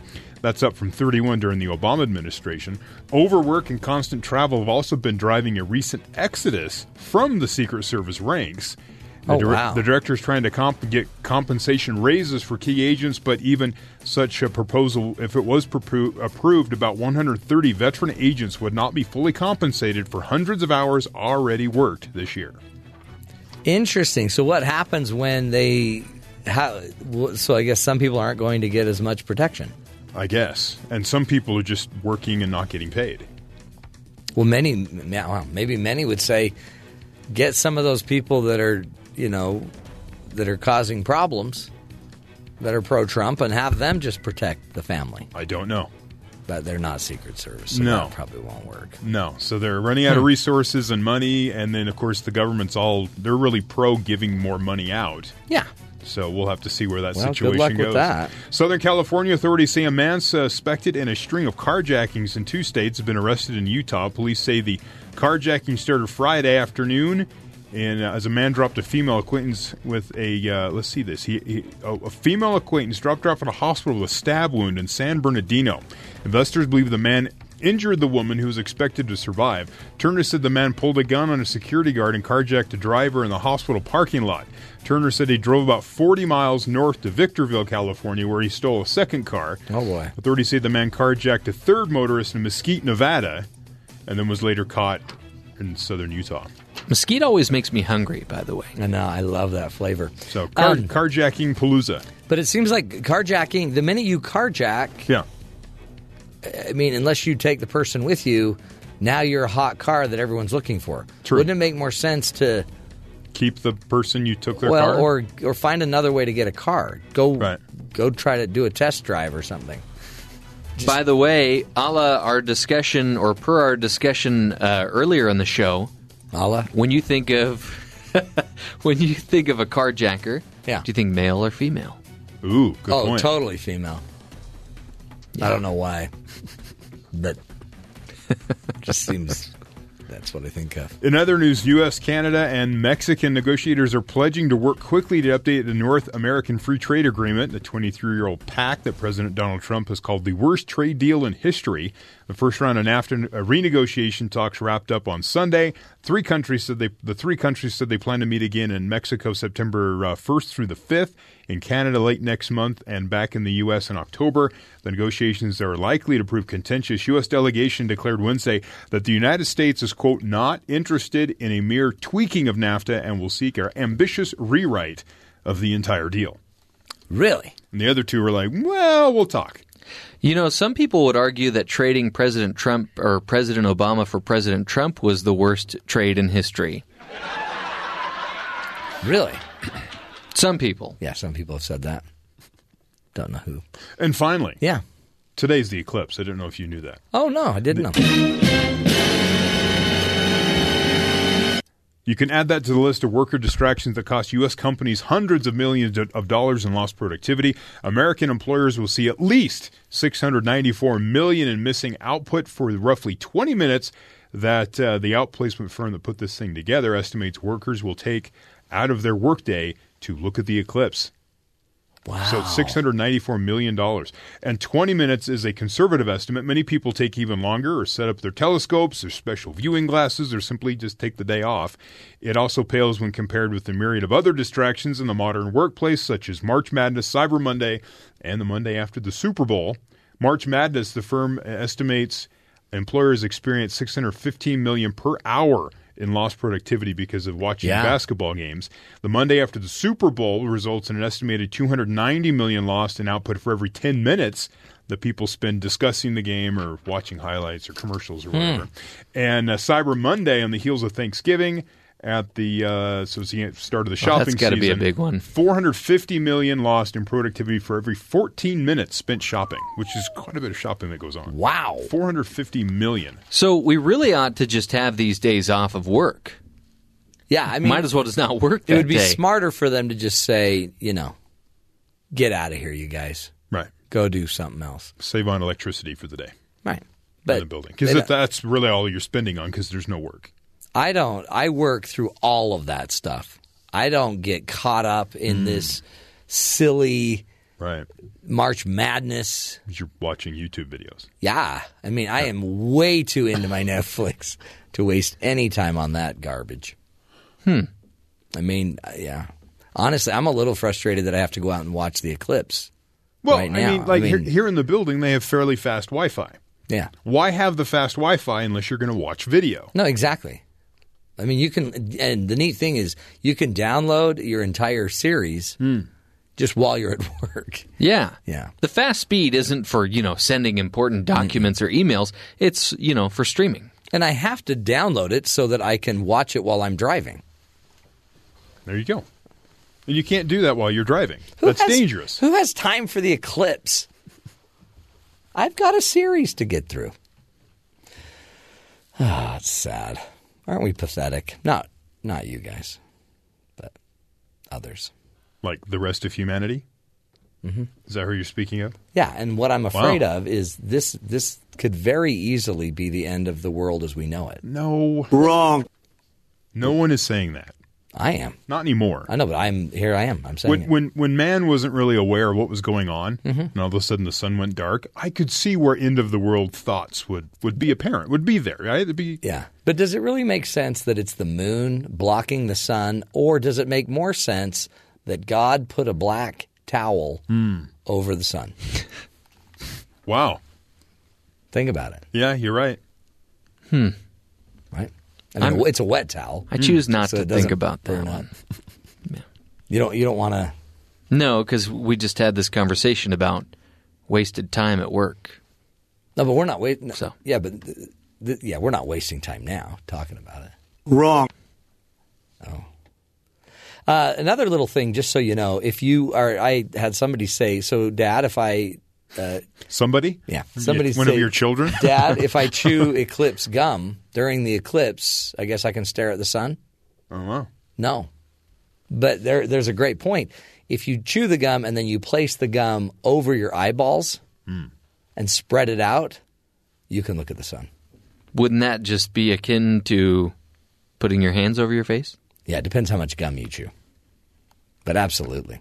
Are there any other uh, headlines about the eclipse that we need to get out there before we bring on our our professor and replay our excellent interview on solar eclipses? Apparently you cannot Why was it so excellent? Well, because the guest was incredible. it was Okay. a good guest. All right. You apparently you cannot race the eclipse. What do you mean? Oh, you can't you can't outrace it. You can't drive. It's like The, twenty five. sha- the shadow's moving at 2,400 miles per hour. well, what if you're really fast though? Meh. That'd be interesting to try to race from location to location, see if you could stay in Yeah. totality for the entire day. Superman could do it. Yeah, he could do it. Flash Superman's not real. Get Says- that into your head. says You're wrong. Okay, sorry. Um, let's see. Snake-like figures can emerge in the shadows. Totally true. Mysterious shadowy figures that wriggle, Pardon? wriggle W R I G G L E, wriggle like snakes have been known to appear on surfaces near the ground. Isn't that another gum? Mm-hmm. Seconds before and after a total solar eclipse, the shadow bands, sometimes called shadow snakes, are thin and wavy lines that can be seen moving on plain-colored surfaces like white cars. Scary. The faint and squiggly figures fluctuate in lightness and darkness and do not always show up during the eclipse. But see, because there's, they're- they only show up at a specific point, right before, Yeah. right before totality, and right after totality. They say that it, NASA says the simplest explanation is that they are likely arise from atmospheric turbulence or how light passes through different layers of the atmosphere. Yeah. So, wow. Faint And- and, squiggly figures, my number one fear. Shadow snakes. Well, you're you wriggling, my number one fear. Hmm. Because remember that one time you wriggled, and I'm like, whoa, Yeah. we don't do that here. Face melting is my number two, by the way. It's not going to happen. It says there, will, this, and this is at a time time uh, dot com. It says there will be no more total solar eclipses in about 600 million years because the moon is slowly increasing in orbit. He's getting big. He's putting on some weight. Hey, Granted, 600 million years doesn't really apply to us, but NASA looks at that and goes, "Huh, look Yeah. at that." I hope they all realize they won't be here either. They hope. It's a it's a big deal. And remember to look for the ring. You got to look for the wedding ring, Right. a diamond ring, People are planning on proposing during that before moment. and ans- after totality, and also look for look for pearls. Did Pluto propose to the sun as well? No, Because I know we know he gave a ring to Saturn, right? yeah, it's a different kind of ring. It's more of a gassy ring. Wow. Yeah. Uh, okay, straight ahead, folks. We'll be replaying a, an interview we did with Professor Darin Ragozzine. Uh, I didn't do it. Actually, Jeff Simpson did it. So it might be hard to hard to understand. Just kidding you, folks. It's an awesome interview all about the eclipse. Stick with us. This is the Matt Townsend Show, helping you be the good in the world.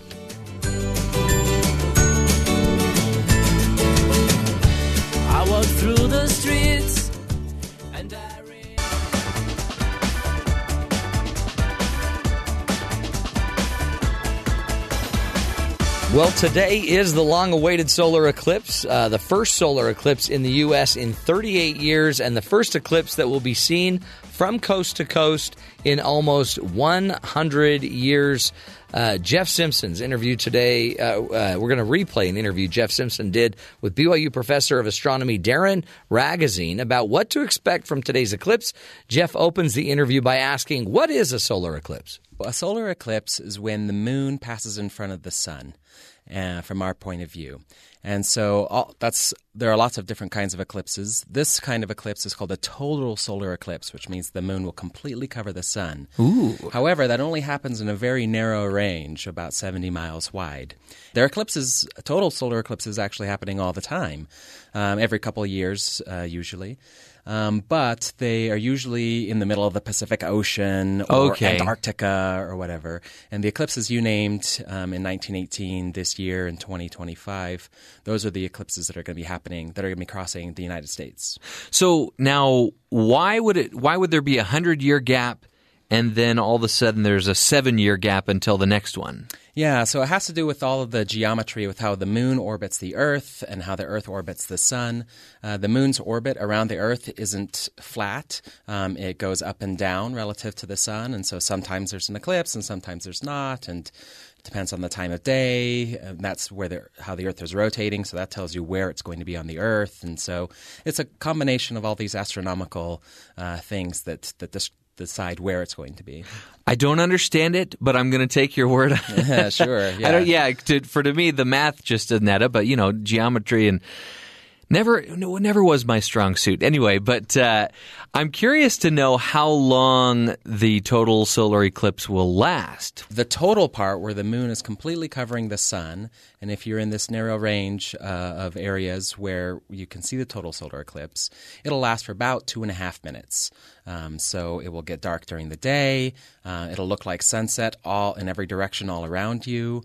Uh, birds will stop chirping because they think it's nighttime. Wow. Um, so it will be uh, quite an interesting event for those who are in the path. We call it the path of totality. Yeah. Which is this this seventy mile swath going from Oregon to South Carolina, where the moon will completely cover the sun. Now, if if only there was some sort of phenomenon that could occur at night, so that I could get the crickets to stop chirping.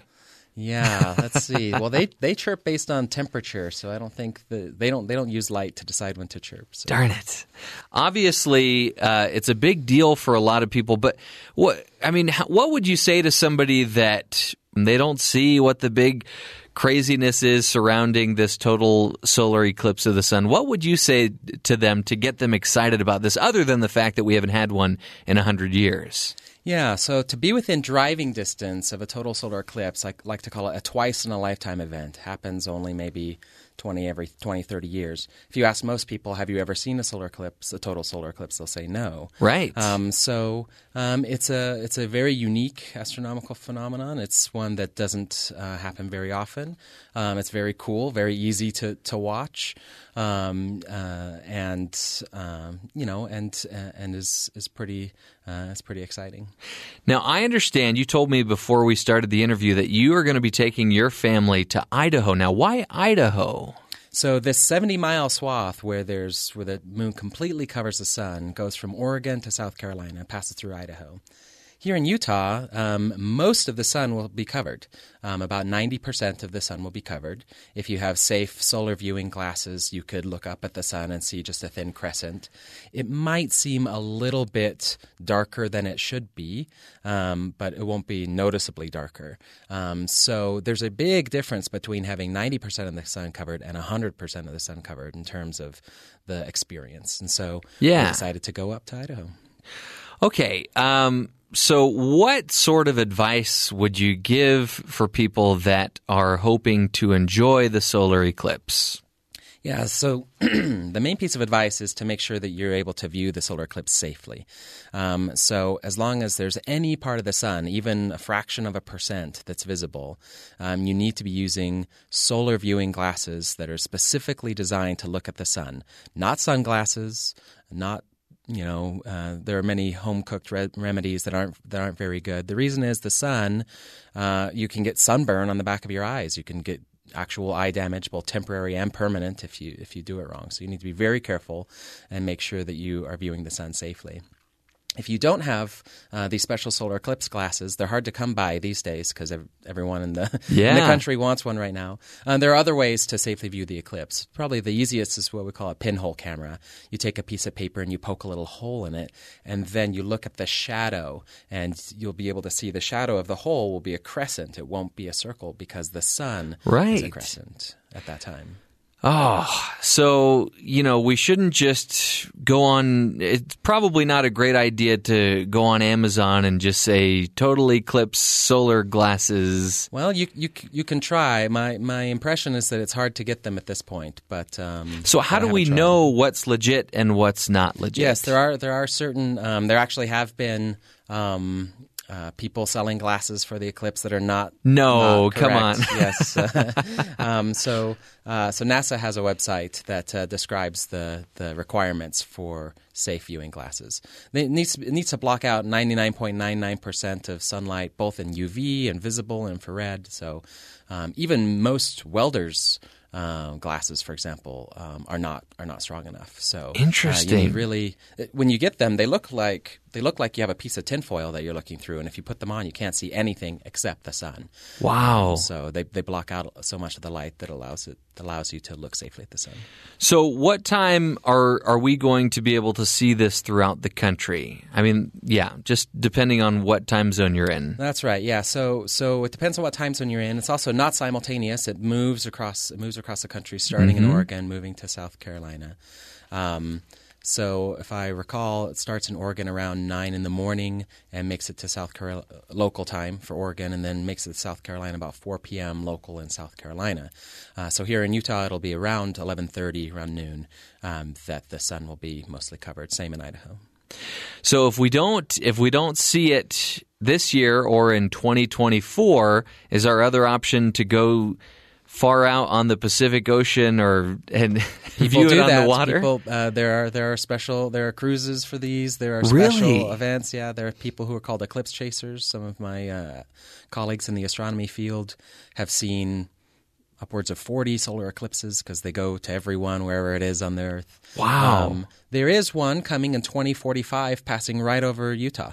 Um, so so if you want to wait 30 years and and not have to drive up to Idaho, then um, you're welcome to wait till 2045. That's not too long. I think I could wait 30 years. We're we're speaking with Darin Ragozzine, who is a BYU professor, and he's educating us on a total solar eclipse of the sun. And we'll continue the discussion when we return. This is the Matt Townsend Show on BYU Radio.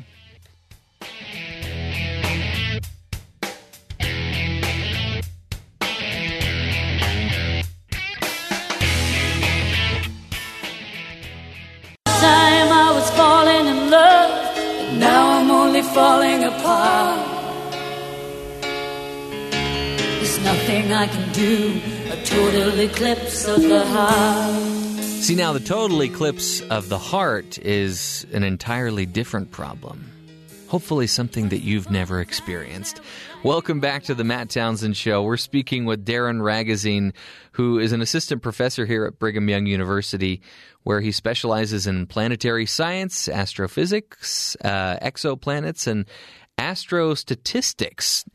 Darin, what is astrostatistics all about? Tell us about astrostatistics. Well, when we're looking at the sky, we um, so you know we take measurements of stars, how bright they are, where they are, and things like that, uh, and we want to make sure that we are uh, using the correct mathematical ways of deciding what we saw. So, for example, if you only kind of see something, how do you deal with that? Do you count that as seeing it? I half saw it. I didn't see it. You know, and so there there are um, things that we're working on learning uh, better how to calculate the uh, careful statistical correct methods for doing astronomy. Interesting. Wow. Okay.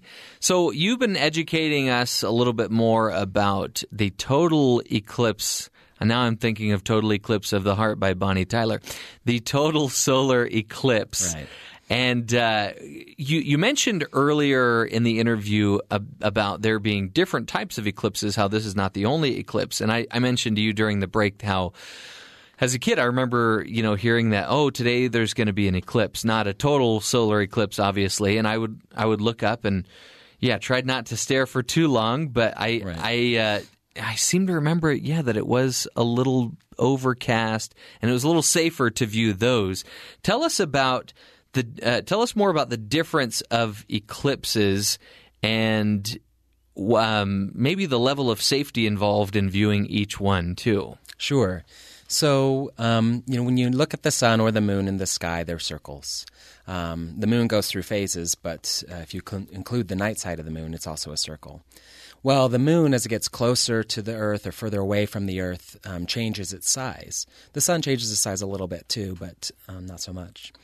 And so, depending on how big the and it just turn, happens to be, as far as we understand in astronomy, complete coincidence.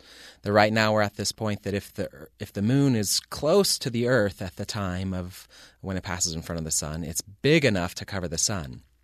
But if it's too far away from the Earth, if it's on one of its further excursions, it doesn't go around in a perfect circle. It comes close and far away. If it's far away, then it might be too small to cover the sun.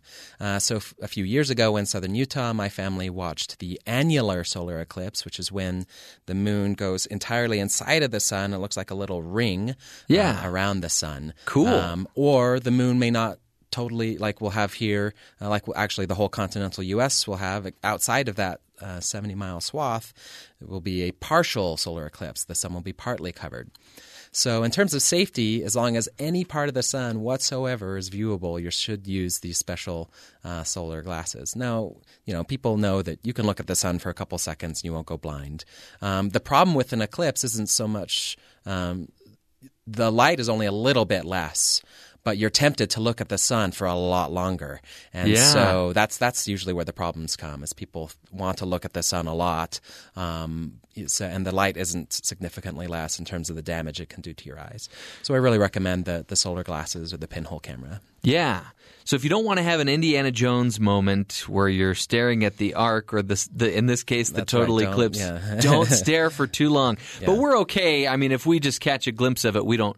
It's not like we could go wash our eyes out or anything like that. But if we catch a glimpse of it and and then look away, we should be okay. That's I you know I um, I don't wanna put words in your mouth, Yeah, but- I mean that's that's fine. You can sunburn the back of your eyes with even only say a few seconds or ten seconds of of exposure. So I mean you've heard of people getting snow blindness or other things like that. Yeah. It's that, it's that same type of effect. So you just have to be really careful. Wow. Um, and let me mention that regular sunglasses um, do, don't do anything. They they give no protection to your eyes in this case. They don't block nearly enough light.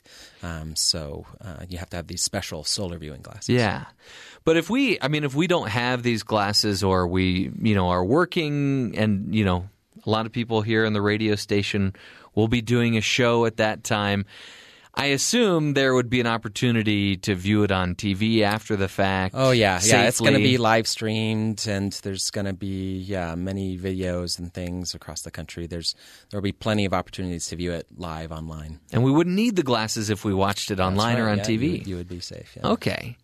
Man, so maybe if I just have like a really great HD, you know, 4K TV, then this might even be better than the real thing. Well, I don't know about that. um, the nice thing, uh, the nice thing about the Eclipse is that with the you can make a pinhole camera with just your fingers. You just set, kind of set up your fingers in kind of a waffle pattern and go outside and look at the shadows, and you'll see that the shadows are all little crescents instead of Oh, my uh, goodness. little things. So so even with just a few seconds in your fingers, you can go and and see that something is different uh, without safely without looking at the sun. So you don't have to forfeit your date money in order to get these glasses. No, no. But with the glasses, you could enjoy the the eclipse a lot longer. That's right. You can look as, at the sun as long as you want with the glasses on. That's great. And you guys, are, your family is going to have these glasses. I That's assume. right. Yeah. hmm That's so exciting.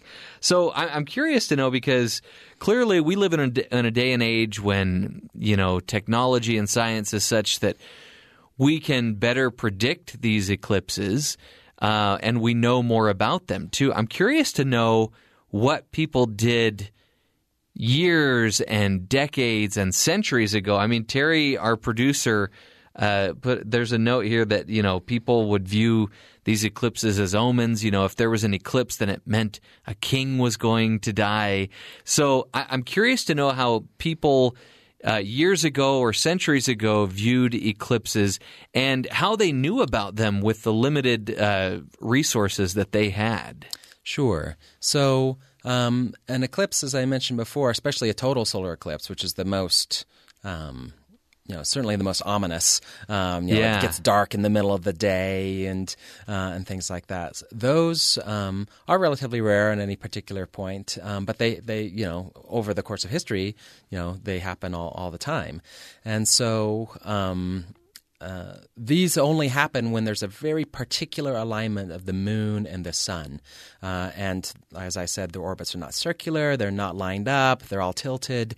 And so to predict them the way we do now, you need to know exactly where everything is at all times. And we now we can do that. Um, but it's very it's actually a very difficult problem, even for scientists. Um, uh, 400 years ago, Newton said nothing made his head hurt like trying to figure out where the moon was going to be. um, you know, if you can give Isaac Newton a headache, this is a really Yeah. uh, tricky problem. So it is a very difficult uh, calculation to do. Uh, however, there are some sort of tricks of you know the moon goes back to the same place every month and but that you know slightly shifts and and things like that and so it turns out that you can you know sort of add up the different kinds of months and find out that every th- I think it's 18 and one third years.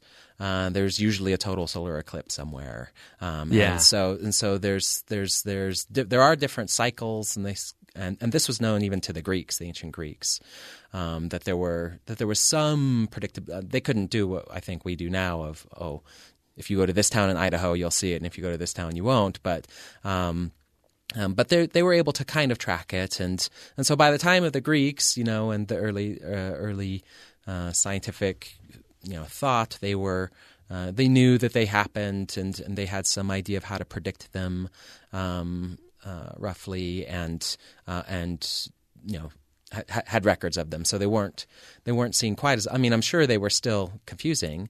Um, it was actually a really important part of astronomy because that proves that the moon is closer than the sun, uh, something that we take for granted now, but um, uh, but at the time, you know, we this is now direct proof that the moon is closer to us than the sun, and so Yeah. remember the Greeks thought that the Earth was at the center, so the the, the Earth in the middle, and then the moon going around the Earth, and then the sun further further out from that. Thank you so much for being on the program, Darin. We really appreciate you. Uh, his name is Professor Darin Ragozzine, and he is an associate professor here at Brigham Young University, specializing in planetary science, astrophysics, exoplanets, and astrostatistics. And he's been educating us on the total solar eclipse of the sun. We'll take a break and we'll continue the fun and the discussion here on the Matt Townsend Show on BYU Radio.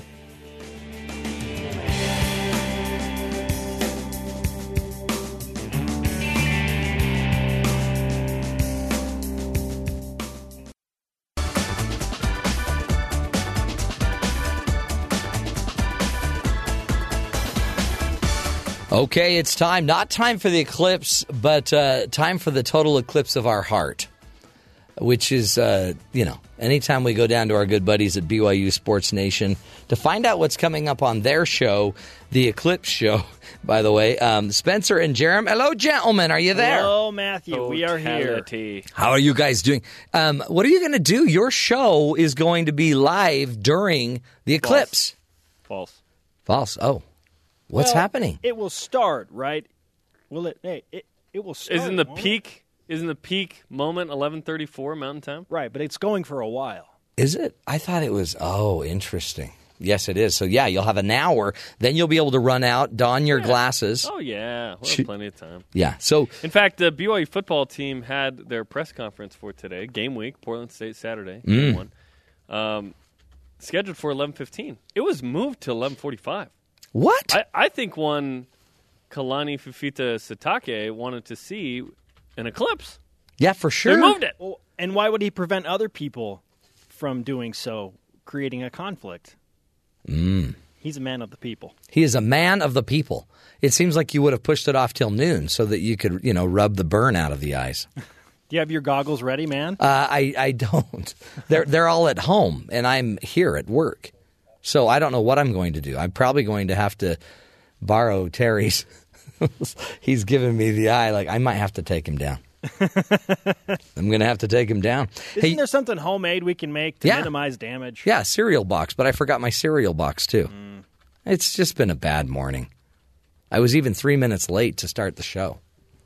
I, I won't tell you why, but I had a, I had a total eclipse of my alarm clock. I hope you're okay. I'm fine.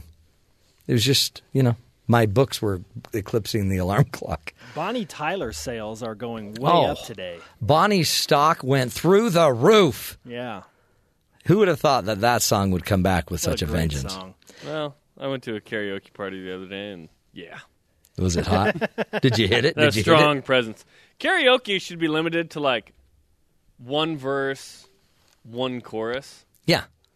Because once you get to that second verse, it like really loses the mo- momentum. And don't you think it also should be limited to people that are not intoxicated? No comment. I mean, I'm just saying. I've been to one of those places once, and actually, it was on a cruise ship. Yeah, once you're on a cruise ship and you know people have a few drinks in them, then everyone thinks they can sing. Do you know what karaoke means in Japanese? No, what? Empty orchestra. Really? Makes sense. now, now you. I have a friend named Carrie Hokie. no way. Hokie. Yes, I'm not yes. kidding. Carrie She- Hokey. She used to work uh, for BYU football. Did she? Did Carrie she- Hokey. Could she sing? Sure. Carrie I- Hokey. I'm not sure. Doing the karaoke. Mm-hmm. I like how you say that, Spencer. Karaoke. Mm. That was that was magical. A few years ago, we'd give Spencer a hard time because it'd be like there was some sponsorship with Hun- Hyundai, Hyundai, and he'd be like, we'd be like, "What Hyundai?" because he went to South Korea. You know, So, it's not. Wrong. It's It's it's not. Hyundai. It's not Hyundai. exactly. It is- this it this is is what I'm talking about. It is Hyundai. No, it's We can it's, say it's a that. Hyundai. Americans can say Hyundai. It's actually how it's spelled too. We ought to say it right. Exactly. Hyundai. It's spelled H Y U N in the English Hyun- language. Come on. You're playing Hyun. into the idea I presented. Hyundai. Here we go. Here we go. No, It's and if I said it like a Korean, I would say Hyundai. Hyundai. How do you say Kia? Kia. Ki- But Kia? in America, you just say Kia Do you have to say Kia? or Hyundai. Hyundai. Kia. Kia. Okay, I believe you. I believe you. So you're going to be, have a chance to see the uh, the great eclipse and your show. What are you talking about on your show today? This is this is a big tied week. in. You better believe we tied in. Really? I'm sure you did. I'm sure. Yes. Like the last how? time an eclipse was in totality in 1982, which means BYU is going to win a national championship two years from now. That's great. I'm kidding. That's great. kidding. Okay. No, we were asking fans to, well, I guess don whatever eclipse ready goggles they want for mm-hmm. Elliptical. BYU football season. Yeah. And tell us in which areas BYU football will eclipse the 2016 season Ooh. in the approaching 2017 college football campaign. We'll That's a two great- on one. great Uh, tag. Fall Good camp segue. MVP Matt Bushman. Plus, we'll check in with our guy with the Packers to see how Taysom Hill, Jamaal Williams, Colby Pearson are doing. If you missed it, Taysom Hill, 23 yard touchdown. Classic stiff arm, run into the end zone Saturday. We'll update you on all the Cougars in the NFL. And it's game week. Just general. It is game week. BYU's playing a game this week. Portland State tonight. Coordinators co- quarter. Uh, coordinators corner coming up in two hours and six minutes on BYU Radio. Not to mention our show. Not to mention BYU football with Kalani Sitake and AFR and us every day so, tomorrow. So there's a lot going on, baby. It's A- it's on. It a- is on. It, it is on. And um, we also learned, I think, some really important things about multicultural use of language. Mm-hmm, mm-hmm. Uh, that it's Karaoke, not Hyundai Kia. Are you okay? Almost, when you say Kia, it almost sounds like somebody hits you right in the gut, right in the middle of it. Like yeah, yeah Kia, Kia, dude. The car commercials in Korea are fantastic. Hyundai Chadongja. So dramatic. Oh, it's amazing. Everyone speaks like. Hey, uh, okay. How do you say um, Gangnam style? Gangnam Style. Mm. Gangnam is an area in Seoul. It's kind of like the Hollywood of Korea. Hmm, okay. And he's actually making fun of that area. Oh, good. That's like why high it's such a. society, high maintenance society that they have there. So it would be like uh, a famous rapper in America making fun of Hollywood. Mm, perfect. I'd love to see that. And I, you know, I love rap, so it's all good. well, gentlemen, have a great eclipse, and also have a great uh, show. Of course, you will, Gangnam style. Really, that's what's so powerful. I think about BYU is everybody is bilingual. There's so many people that right there, those two, one can speak Portuguese and one can speak Korean. It's amazing. In this very room, I speak Spanish, Jeffrey speaks Russian, and Terry speaks uh, Dallas Texian. Texian. Just made that up. Texan. Anyway, just a few minutes away before uh, the eclipse begins its uh, its movement here, at least in the Wasatch Front, the Wasatch Mountains. As I look over, Terry is donning his goggles already, getting ready to be able to look at the sun. And uh, this is an exciting time. As you know, we always love to do a hero story. And we like to end the show on a hero story. Today's hero story a California paramedic school graduate, not yet a paramedic working, but just a graduate, jumped into helping a choking man in a coffee shop where he was awaiting an interview for a nearby ambulance company. William Stewart was the three uh, was with three other former Sacramento State University paramedic students inside Coastal Peaks Coffee in San Luis Obispo, California.